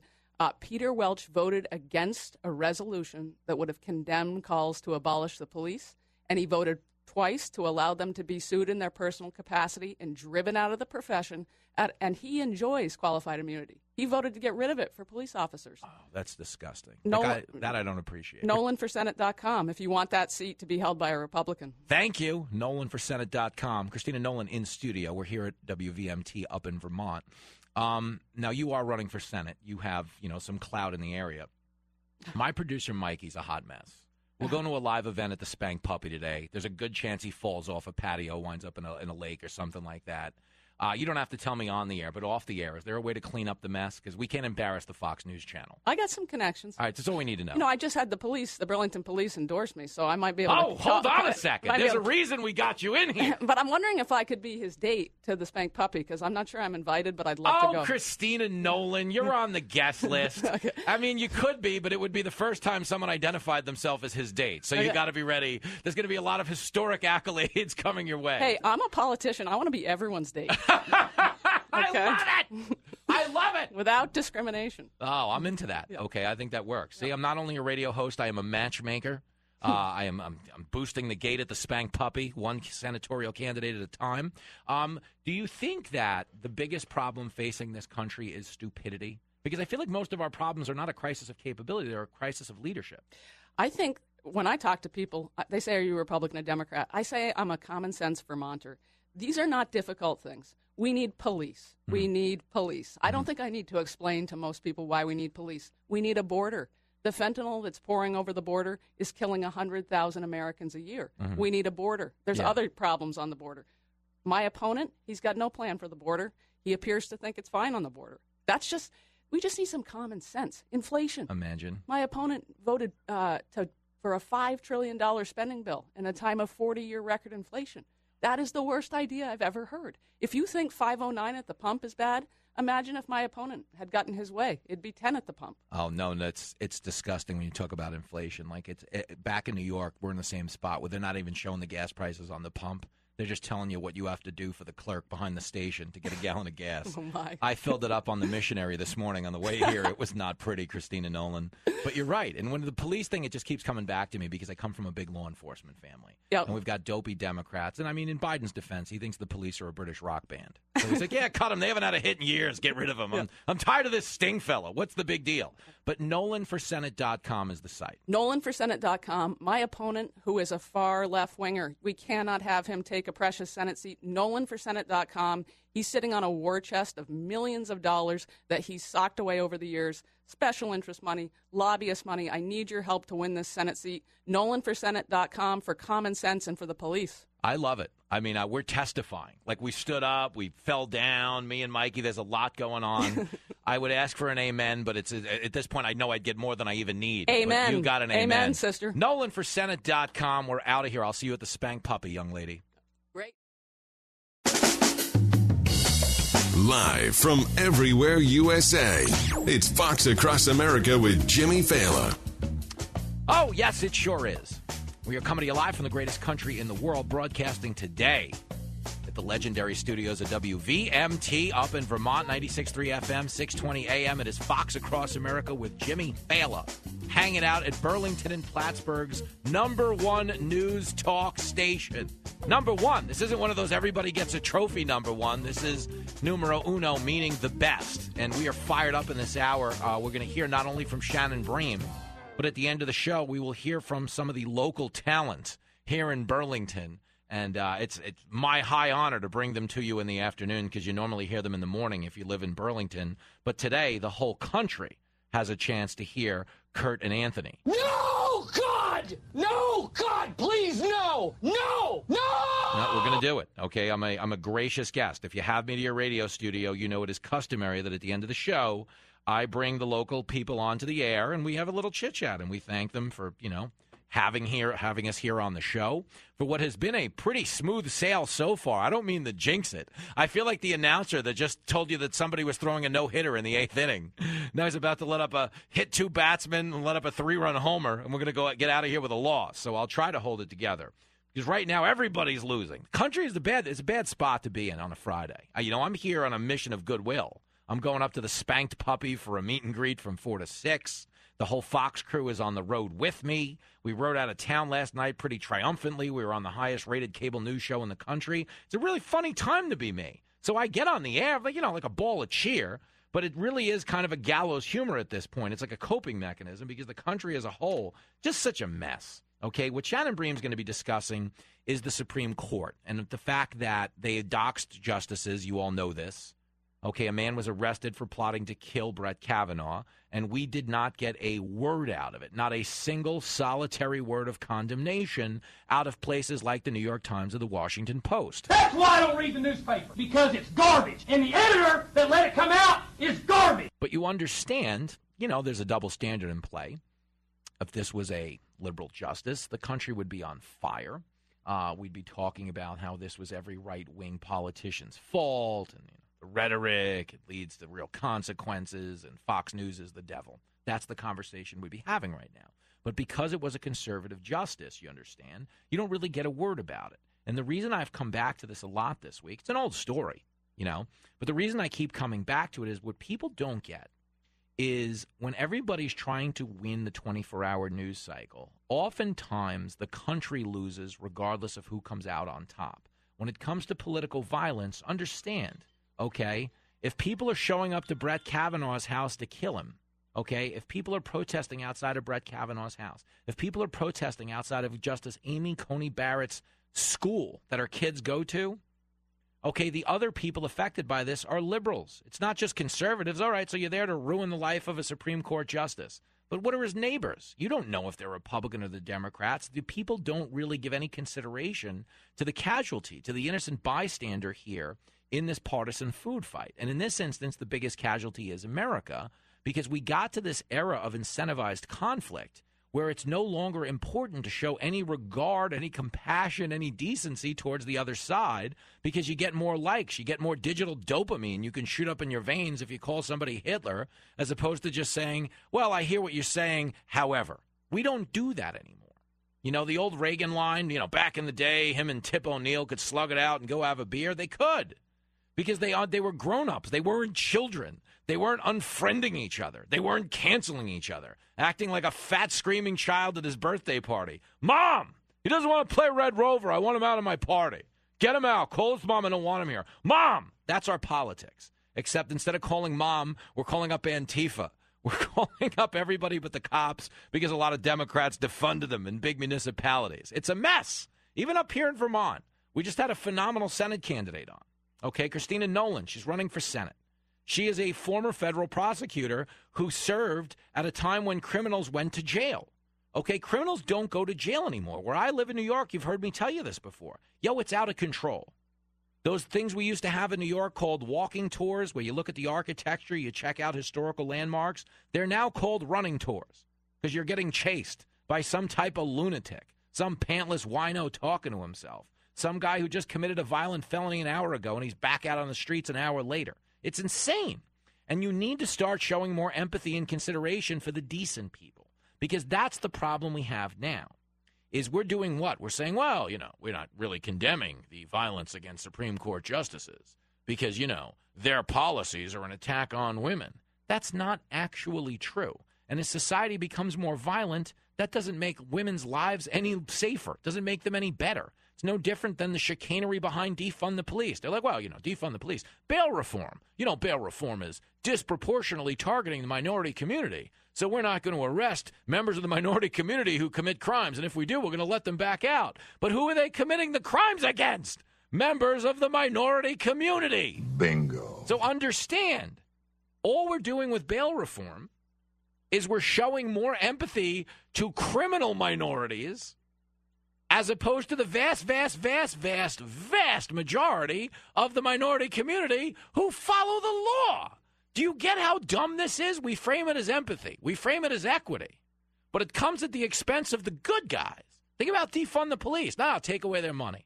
They're a bigger threat to the community than the criminals they're risking their lives to protect you against. Is there a dumber word ever been spoken by an elected politician than defund the police? The answer would be no. Of course not. I was just talking to Christina Nolan about it. It's the dumbest thing I've ever seen because you're trying to show the world that, oh, I want to defund the police because I'm a compassionate man. I've watched videos devoid of context where someone violently resisted arrest and wound up dying. Clearly, the cop is racist. I mean, time was you could violently resist arrest and the cops just let you go, except it didn't. It never happened that way. Do you understand? And I get so mad about this one. You know, I come from a big law enforcement family, but the bigger thing for me is, as a former cab driver, I know how primal police work happens to be. Okay? There are no easy arrests. Okay? If a guy doesn't want to go and he's you got to cuff him and he's fighting with you, it's going to get ugly. But if a guy grabs your taser, it's going to get really ugly. If a guy's abducting a, a child from a black woman at knife point, like Jacob Blake did, okay, in Kenosha, Wisconsin, this is a guy with a knife, okay, sexually assaulting a woman at knife point. He attempts to abduct her child at knife point. The woman and the child are both black. The cops show up to the scene. They see a man trying to abduct a child at knife point after sexually assaulting a woman at knife point. I don't believe they shot Jacob Blake because of the color of his skin. They might have shot him because of the color of the knife he was wielding. They might have shot him because he was resisting arrest and the cops didn't like the color of the black and blue they were getting under their eyes from getting punched, but they didn't shoot him because of the color of their skin. Okay, but understand this is how we keep having this hyper contextualized debate that's so devoid of nuance. Okay, there are a bazillion factors that go into each police interaction. You don't necessarily have all of that at your disposal. So when people are out here just passing blanket judgments on all cops as a whole, and that's why we got to where we are. Because people want, okay, we live in this era of not only incentivized conflict, but we're selling a lot of moral superiority. Social media has devolved our entire society into a perpetual branding exercise. Every day, people get out of bed and find new ways to explain how they're a better person than the other side. Well, I'm a better person. I want to defund the cops. They're racist. You know, that guy killed George Floyd. We all agreed the guy who killed George Floyd should die in prison. That's a thug cop. Nobody makes life harder on good cops than bad cops. Good cops want bad cops off the street so they can do their job. So they can do their job without getting spit on and being called a murderer or a white supremacist. I mean, really think about that. As you see murder rates spike, police budgets go down, we're being told this is the end result of equity. Well, if this is what equity looks like, I don't want it. Okay? Because again, I'm not in this moment the guy getting the bill for it, thankfully. But I live in a city where I very well could get the bill for it, meaning I could be the next guy that gets thrown onto a train track. Okay? It's a mess. But it's a mess. Why? Because in this perpetual branding exercise, where everybody just had to be better than everybody else, it became cool to support certain violence. Well, this violence is acceptable because it's on behalf of the good people. You understand? The people who want to defund the police that are out here looting the Nike store, they're the good ones. So if they burn down a black owned business in the near north of Minneapolis, it's cool if Kamala Harris says to bail them out. Never mind, we fast forward 10 months, and if somebody walks into the Capitol in a water buffalo hat with a grandma wielding an American flag, they should die in prison. Folks, when there's a double standard, there's no standard. That's why we are where we are. And when it comes to the Supreme Court and the conversation we're going to have with Shannon Bream, it's the same thing. Okay? People at the White House told you it's fine to protest outside a judge's home. Under the law, it's not. Okay? That is that's a federal felony to protest outside a judge's house, you're intimidating a judge. You're saying, We know where you live. When you're protesting out of a judge's child's school, as they are in the, in the case of Justice Barrett, that's a way of saying, We know where your kids are. You better do what we want because we know where they are. Okay? That is not legal. That is not right. But you're not hearing a joint outcry because we stopped doing this thing called being a country where we're prioritizing the greater good and we started rooting so hard for our own particular party that the whole friggin' place went to and that's my frustration. So when I get on the air on the show, yeah, it sounds like a loopy show. Oh, who is this guy? Do they pay him in whippets? It's not whippets, okay? I did them in high school. They were great, but you might freeze your brain, and my brain has enough problems without being frozen. But the point is, when I get on the air, I try to use this show as a place to reason, as a place to say, you could be listening in your car right now, punching your steering wheel and being like, Jimmy Failla, you're wrong. You're an idiot. I'm cool. You're still welcome here. You're not my enemy. And we got to get out of the mindset that people are your enemies in this country because that's why we don't have uniform standards. And those uniform standards are making all of us, every single one of us, less safe as a result. And I'm out here in the real world and I know what's right or wrong or bullshit. A show so good, it's frightening. I got scared. I dropped my hot pocket. This is Fox Across America with Jimmy Failla.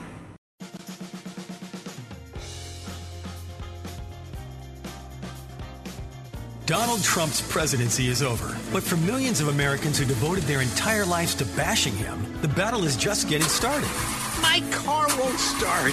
Friggin' Trump. The Ex President Hotline helps you find a way to move on with your life. The Ex President Hotline. He's destroying this country and he deserves to be in jail. He's not in office anymore, ma'am. Take a deep breath.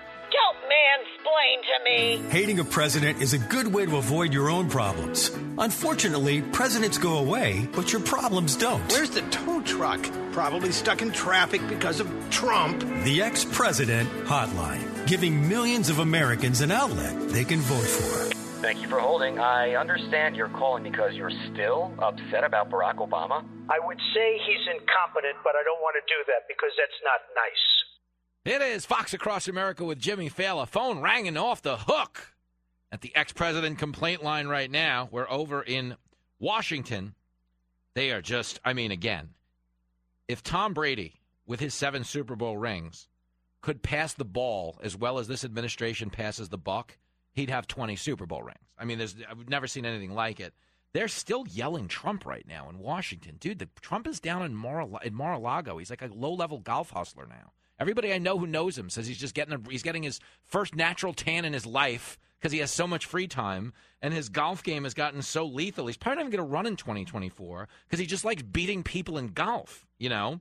But they're still yelling about Trump because again, you, if you were in this position, you might do the same thing. That's the problem. It's like I keep condemning it, But understand, if you've run the whole country into the ground, nobody wants to own that. You know they say, like, success has a thousand fathers, failure is an orphan?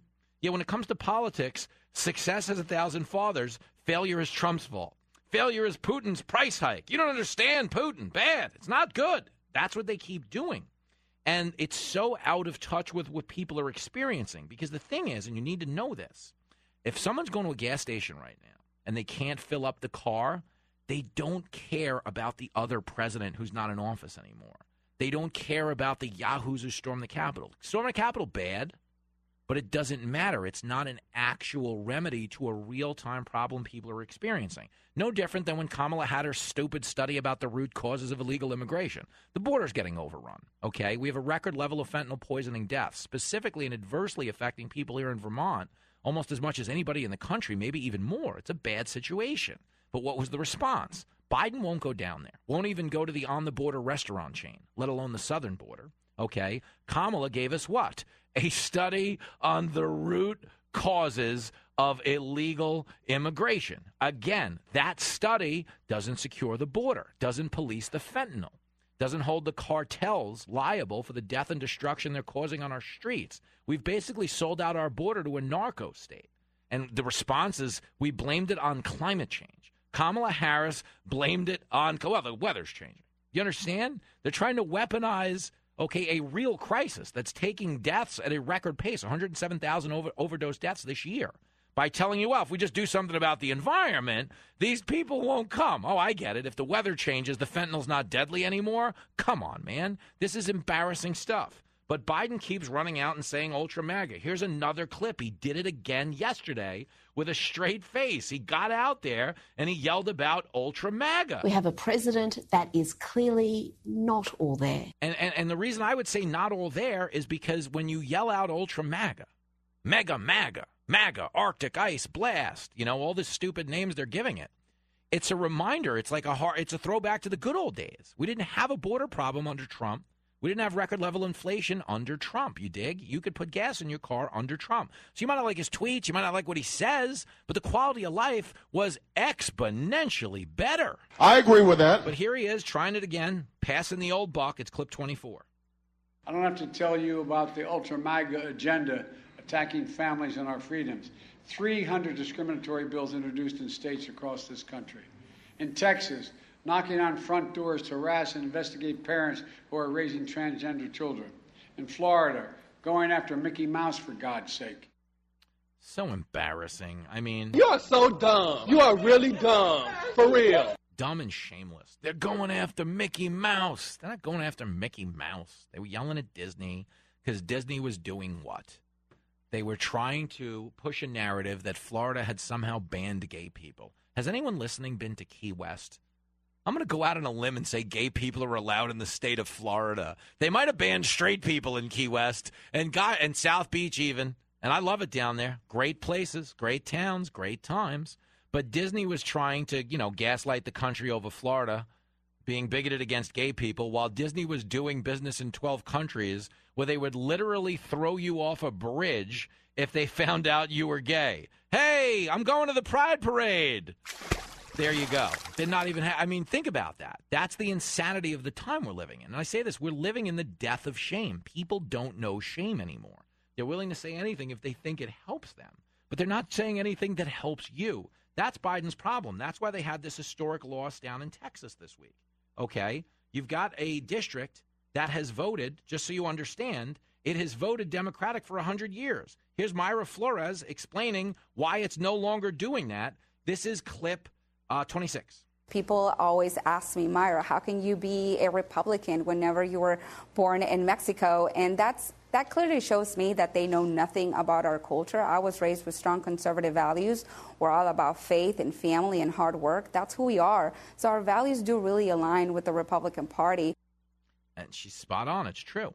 Okay, the, the Latino community's values align with the Republican Party. They don't want a fake word like Latin X to tell them they're oppressed. They fled real oppression, a lot of people food insecurity, cartel violence, corrupt regimes. Sadly, they now have all of those things in America. That's the problem. Say, like, oh, I walked a thousand miles for this. I could have stayed home. This is madness. but we're going to try to clean it up with Shannon Bream. Far too classy for this program, but she's like the Garth Brooks of cable news. She has friends in low places. She will visit them next.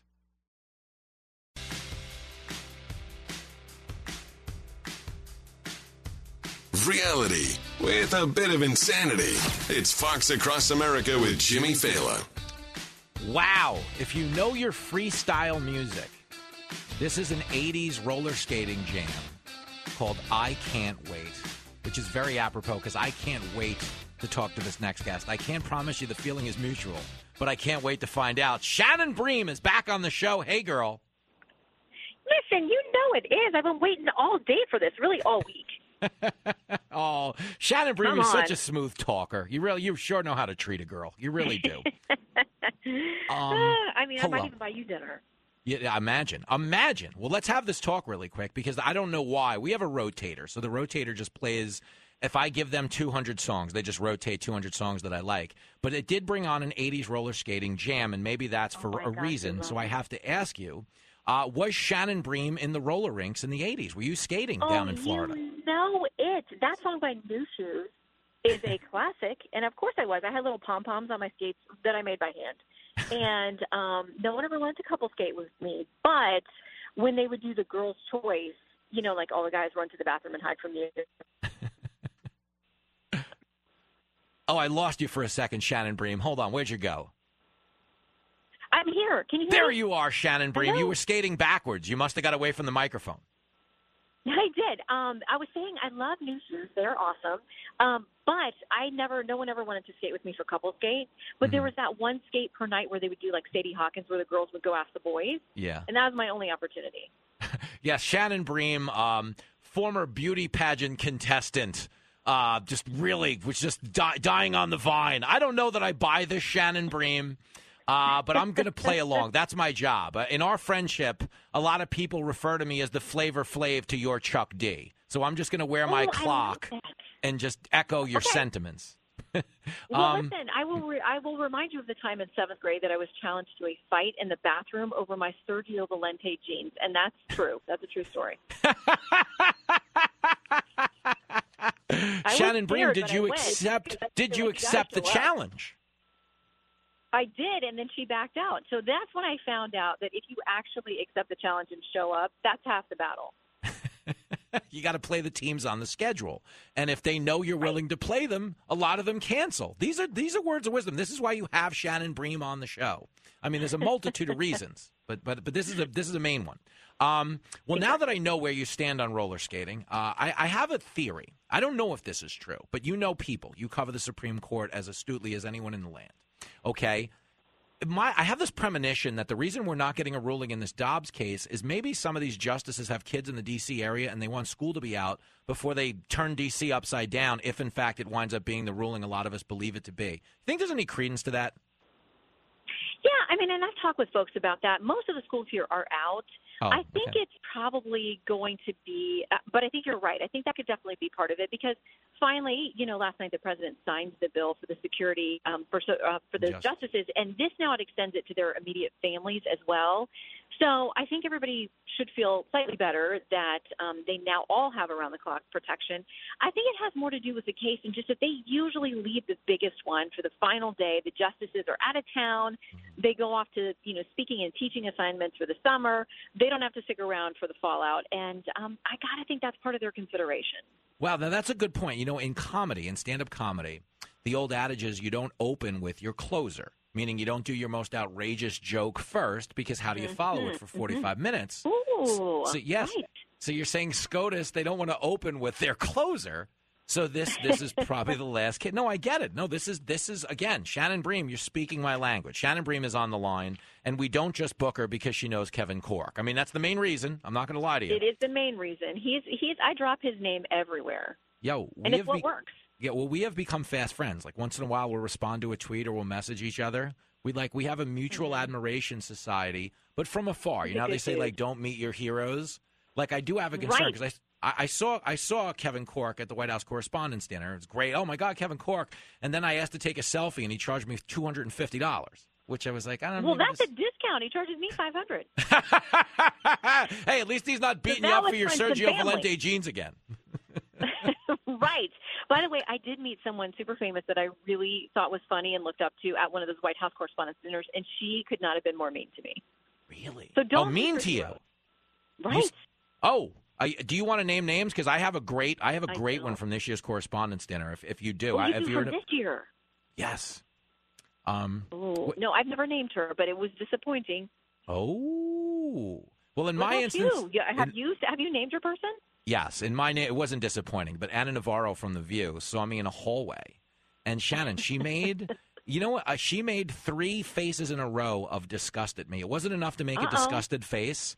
She made three. She was like the "I don't like you," "You're disgusting," "Get away from me" face, and then she threw her hands up and walked the other way. Oh, and I was just like, maybe and it I was, was just like, intrigued. maybe it was trying to figure you out. No, honestly, it was it was what I classified it as. But uh, you know, I'm I'm a dog with a job. My tail's just always wagging. I am so stunned. You know, when you go to the airport and the dog's like, "Wow, I can't believe they're counting on me to sniff these bags. It's amazing." So I'm always in a good mood, and I just took it as like, "Wow, I must be really doing more TV." That a woman on the View actually knows who I am. So I guess it's just kind of funny that I just got cursed out by someone's face. It was fascinating. Well, the thing is, a lot more people are seeing you on TV than her. If we're going to be honest about the numbers. Shannon Bream, Chuck D getting Flavor Flav's back. Fight the power, Shannon Bream. I love it. I'm here for you. Oh, you're the best. You're the I'm the best hype man ever. But I mean, as, as lead rappers go, Shannon Bream, there's none better. There's none better. Well, all right. Listen, another question on the mind of my listeners who follow you loyally day in and day out is you have become the preeminent horse racing handicapper in the Fox News sphere. Uh, did you bet the Belmont? I didn't. I feel like you, you know the luck Did I you go out on the top? Kentucky Derby. Mm-hmm. Because, right. I decided I'm going to retire at the top of my game. Um, I don't think the gambling thing is going to be a good road for me to go down professionally or personally. So I think you hit it big one time. You got to just, you know, you roll on that.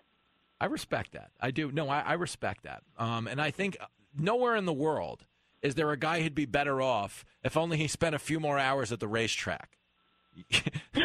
exactly. No one on the deathbed's like, gosh, I really wish I'd gotten more into that gambling thing.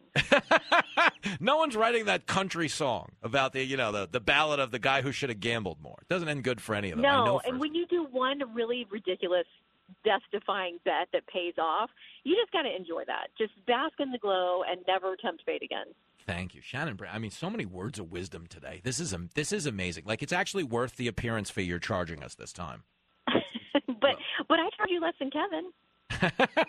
that's true. I, that's that's true. You give us the home team discount. Um, one other political question because it's been on my mind. Okay, when it comes to SCOTUS and the you know lack of a uniform standard as, as it pertains to condemning violence against justices, obviously with this horrific Kavanaugh story, but you were you a little taken aback, or maybe maybe this is just par for the course now that Nancy Pelosi, I feel like could have made a little bit more of a condemnation as opposed to the non-answer she gave on the potential threats, especially at these pro-life centers. Were you a little taken aback, or do you expect it at this point?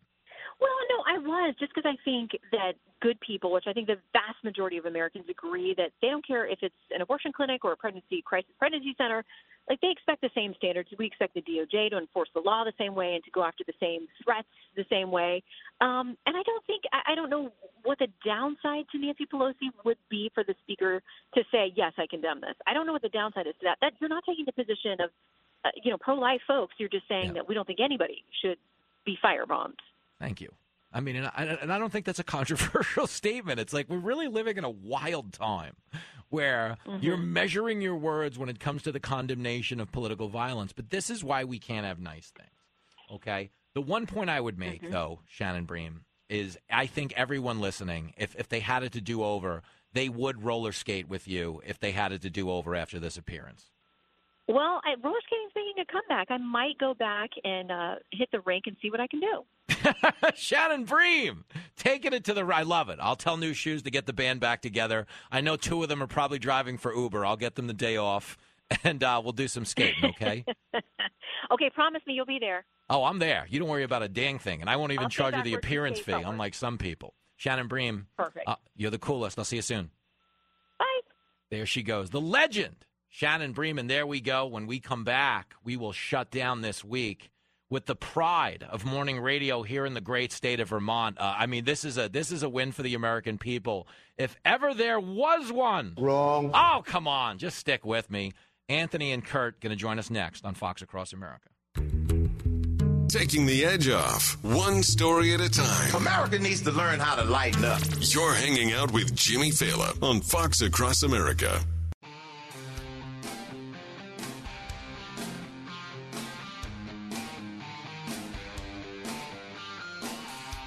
Bottom of the ninth here on Fox Across America. We are, of course, broadcasting live from the legendary studios of WVMT the FM 620 AM. My day began today, just two short hours after I got out of the Bronco. Broke the land speed record between New York and Vermont. It began on the radio with these two gentlemen who are not only titans of radio, but you've probably seen them on TV. Datelines to Catch a Predator. Yeah. Uh, cops. You know, these these guys, movies, they're in Boys on My Hood. You know, there's a lot of, I mean, a high honor to finish the day with Kurt and Anthony, the morning team here on the morning drive on WVMT. Hey, girls. Well, I heard, you know, on your trip back here, you were exceeding the speed limit a couple times. I was talking to somebody that was with you. Uh-huh. And uh, the troopers were looking out for you, but they were afraid to chase you because they said they thought it would turn into an OJ thing. It would look like OJ. That's why you drive a white Bronco. They're like, well, this guy's not stopping anyway. He's just gonna he's just gonna make us follow him back to his house, and then he's gonna get on and proclaim his innocence and all of that. And I already know half of OJ's legal team because they come on Fox. We like Dershowitz, those guys. Yeah, so they didn't safe. bother with me. No, of course not. um, Well, let me ask you this question for my own interest, though, because in all the time I've spent driving to Ohio, I do know this to be true. You won't see a state trooper in the state of Pennsylvania. Like, period. Like, you'll get pulled over in Jersey. You know, the minute you get into Ohio, you'll get pulled over just to get pulled over. But but in Pennsylvania, you can rip. Are they out in Vermont at night? Oh yeah. Well, They are. it depends on where you are. If Yeah, you're it in does. Burlington, you're safe because they've gotten rid of half of our police officers. So you kind of don't you know, there's upside the and good news downside is to there's no cops. The, bad news is there's no cops. The bad news is if you're if you're a criminal, uh, you don't have to worry about it. And if also if you're speeding, you don't have to worry about it either. So last night on the way up, me, Mikey, and Tamara, you know, we leave Fox. Uh, we get into the truck at about nine forty-five. The GPS tells us we have a two thirty-five arrival. I did manage to shave like thirty minutes off of that, which is in again in three hundred miles is pretty good because it means you're do you're averaging like eighty-two. Right. So what happened is my cab driving instincts kicked in around like 1 a.m. and I just closed the deal. We got we did Vermont. I don't think we ever drove less than 85 in Vermont. Well, you on country roads. You hit it. Uh, usually on that road you came up. Yeah. I was thinking that as I was coming up about three hours before you. uh usually there's two or three state troopers. So we did get lucky. You did. Now Oh, listen, how about it? we got a lot, lot, a lot of law enforcement that listens to the show. so I'll get you his license plate number. It's a white Bronco. On the way back tomorrow, you might be able to get Yeah, it. if, if speed is no, if speed is patrolled here by camera, I owe about sixty seven hundred dollars right Oh, now. Oh, no, no, we don't have They're any sending cameras. those tickets in the mail because we have that down in New York. we only have hunting cameras. I Is that to, true? I have to Yeah. say, I, I did manage to get a couple speeding tickets last year. Oh, so. nobody likes a show off, and that's impressive because you're doing it on a horse. With they not they don't let you drive anymore. Not after the last one. No, we're talking to Kurt and Anthony, uh, co-host of the Morning Drive. I was on that show to begin the day. Uh, this place is gorgeous, by the way. What are, this building we're in? Explain this to me. What are we in? This is a former Army facility, military facility. It's uh, it's called Fort Ethan Allen. It Uh-huh. was constructed um, around the turn of the century, late 1800s, Uh-huh. um, and there's actually a museum at the other end.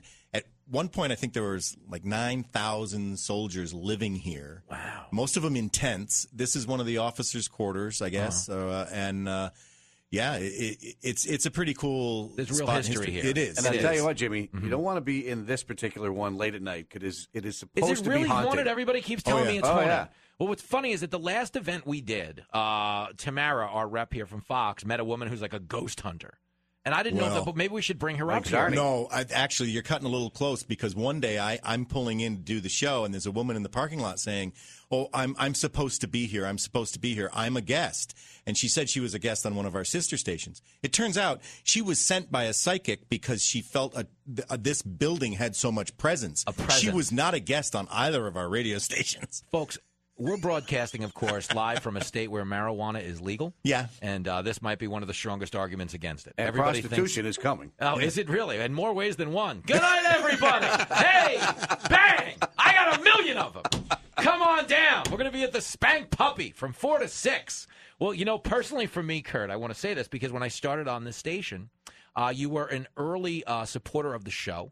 So it means a lot. As nice as you guys are to me, like, God, uh, the Fox guys here. It's a big deal to me. You know, when we met you, we didn't have a lot of stations. We were just starting the, the, the move, you know, the movement. of, of building what this thing is. And I had told you back then, like, no, I'm the guy who actually shows up. Like, if I'm on your station, I'm going to come hang out. So this is a campaign promise fulfilled, is it not? I love it. Promises made, promises kept. George George W. Bush, right? Uh, I'm a one-term host. I, I remember Anthony was doubting it. He said he's too big. He's, he's not going to end up coming. I said, trust me, Jimmy's coming. But well, Anthony was talking about my weight. He wasn't talking about my status. He was like, "He's too. They can't get that guy in a car for that amount of time. Well, Look at the I, size of I him." have to admit, part of the reason I called you out on the air when you were on our show one day, it was like, I don't think you're going to make it. No, You're- no, I show You got up. so many TV hits. How are you going to find time? Well, I, I I don't know how. Uh, I did it in between hits. We did Tucker last night. When I get home tomorrow, we'll drive from here straight to Lawrence Jones and do his show and do his show. But, go ahead. But what a thrill it is for us, though. Think Oh, about it. I'm seriously. No, I mean, here we are last night watching you on Tucker Carlson. I'm watching the other day on the Five. Yeah, yeah. You're on nationwide on 110 stations across the country, and we get you right here in person on our station in Burlington, Colchester, Vermont. You're wow. on the inside, man. You're on the inside. You were an early adapter.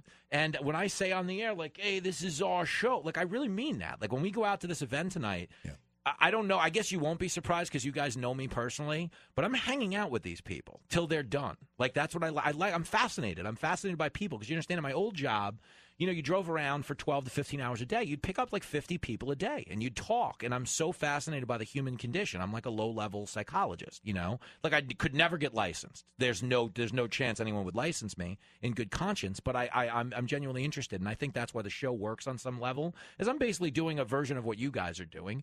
Uh, you know, just maybe doing it um, with a little more ridiculousness. We're playing, you know, my child is on the show. We're playing drops and singing songs and doing dumb stuff. What's so great about it? Well, it, well, thank you. But what it really is, just so we're all on the same page here, is it's a workaround the fact that I don't know what I'm doing half the time. so if you can sing about it instead of talk about it, I just bought myself two minutes. Dude, at least it's a workaround and not a reach around. So I'm happy. Hey, play your cards right. Play your cards right. I told you he was a morning guy. We had to have one of those. I'm Well, kidding. I had to just one. I, I, I sing on our show, but uh, I get a lot of complaints. Is the problem? Are you one of those singers? Yeah. Where they, that's funny. Karaoke, and I, I Well, have you a were few talking about karaoke. So really quick, because when we were in uh, DuBois, Pennsylvania, uh, the legendary Connect FM, Mikey and I went out there. We had an outstanding night. We hosted the Best of Tri County Awards, but afterwards they took us to a karaoke bar where it violated the Geneva Convention. Yeah, it was egregiously bad singing. Maybe we were just there on a bad night. The food was outstanding. We loved the place.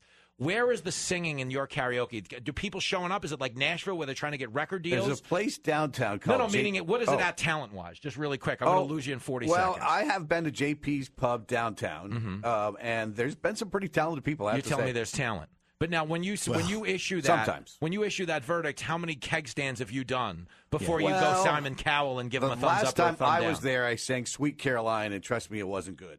and and it doesn't really get going until after everybody's loaded. You know, after eleven. So it all sounds good. Yeah, yeah, it's it's like all great. At, at two, we sound like a ten, and There, there is, yeah. The point is, you don't want to get to karaoke at the beginning of the night. That's what you're trying to Oh, tell yeah, me. yeah, Well, we have reached the end of the night on this fine broadcast. A high honor to grace the airwaves with you boys one more time. Uh, thanks for having me. Thanks I will for see coming up. everybody Thrill at the was Spank. ours. I will see everybody twice at the Spank Puppy because we're going to be hammered.